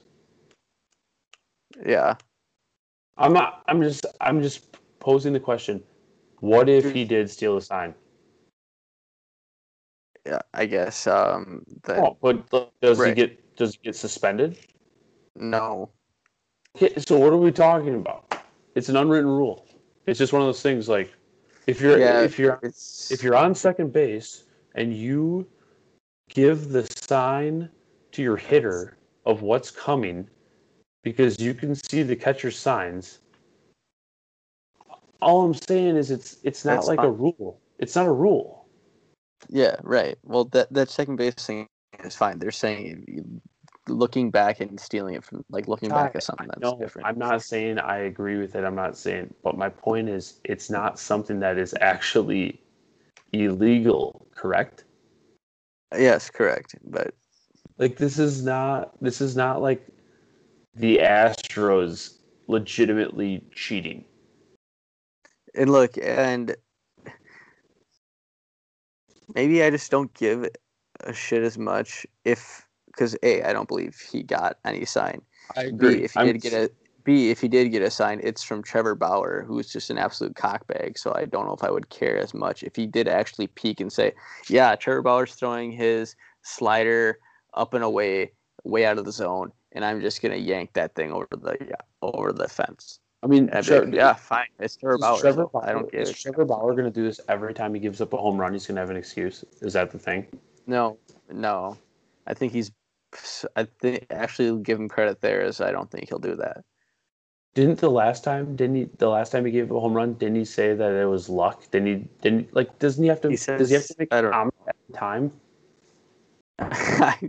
he yes, he does. Trevor Bauer has to make a comment every He time. up so two home runs in, a, in an outing. He's like, well, you know, hitters will get lucky sometimes. What? Yeah. Yes. yes.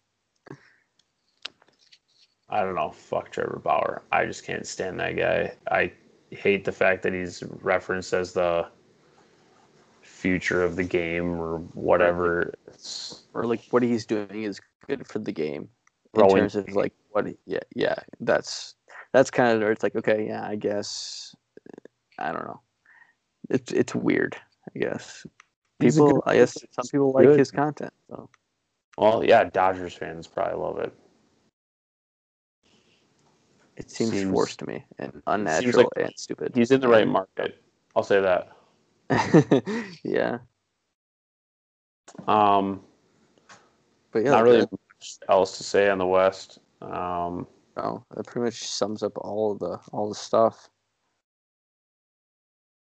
yeah, I mean, we'll probably try and stay up to date with things that happen during the week. Right. best we can each week. Um, sometimes it's hard to go week to week in baseball because they only play five games in a week or whatever it might be, you know. Yeah. But that's uh, pretty much all I got for baseball. Is there anything else outside of baseball or hockey that we wanted to touch on? I mean, one thing I would just say we don't have to get into depth, but uh, in regards to football, uh, they they just keep bringing up.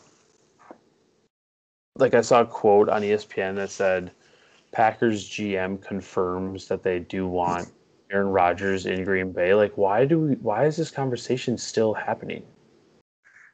I don't know. I think it might be slow news day. Yeah, I mean, apparently because slow news day for reporters. I don't know. it is. It is dumb. yeah, no shit. They want. I don't.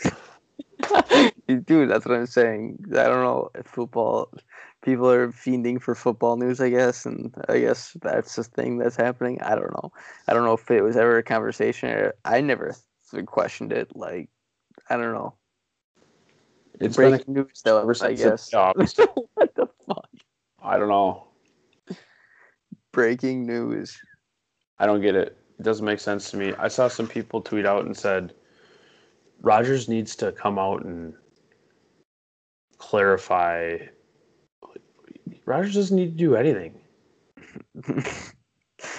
I know he doesn't Just really. keep icing. Yeah. Yeah, I know. I know.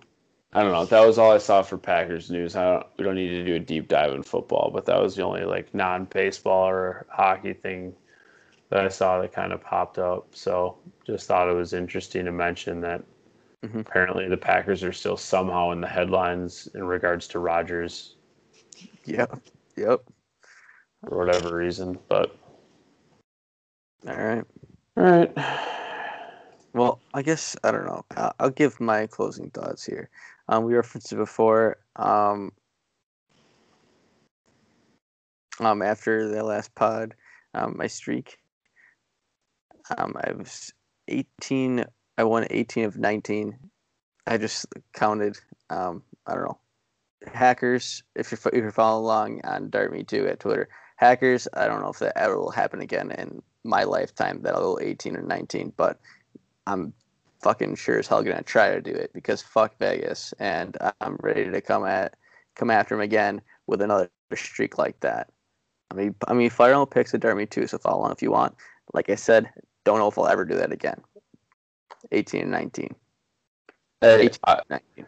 I mean my my closing thoughts will just say, hey, kudos. That's an unbelievable streak, and the best part was that you called it before you did it too. It wasn't like some fluke thing. You're like, hey, Vegas, I'm coming for you.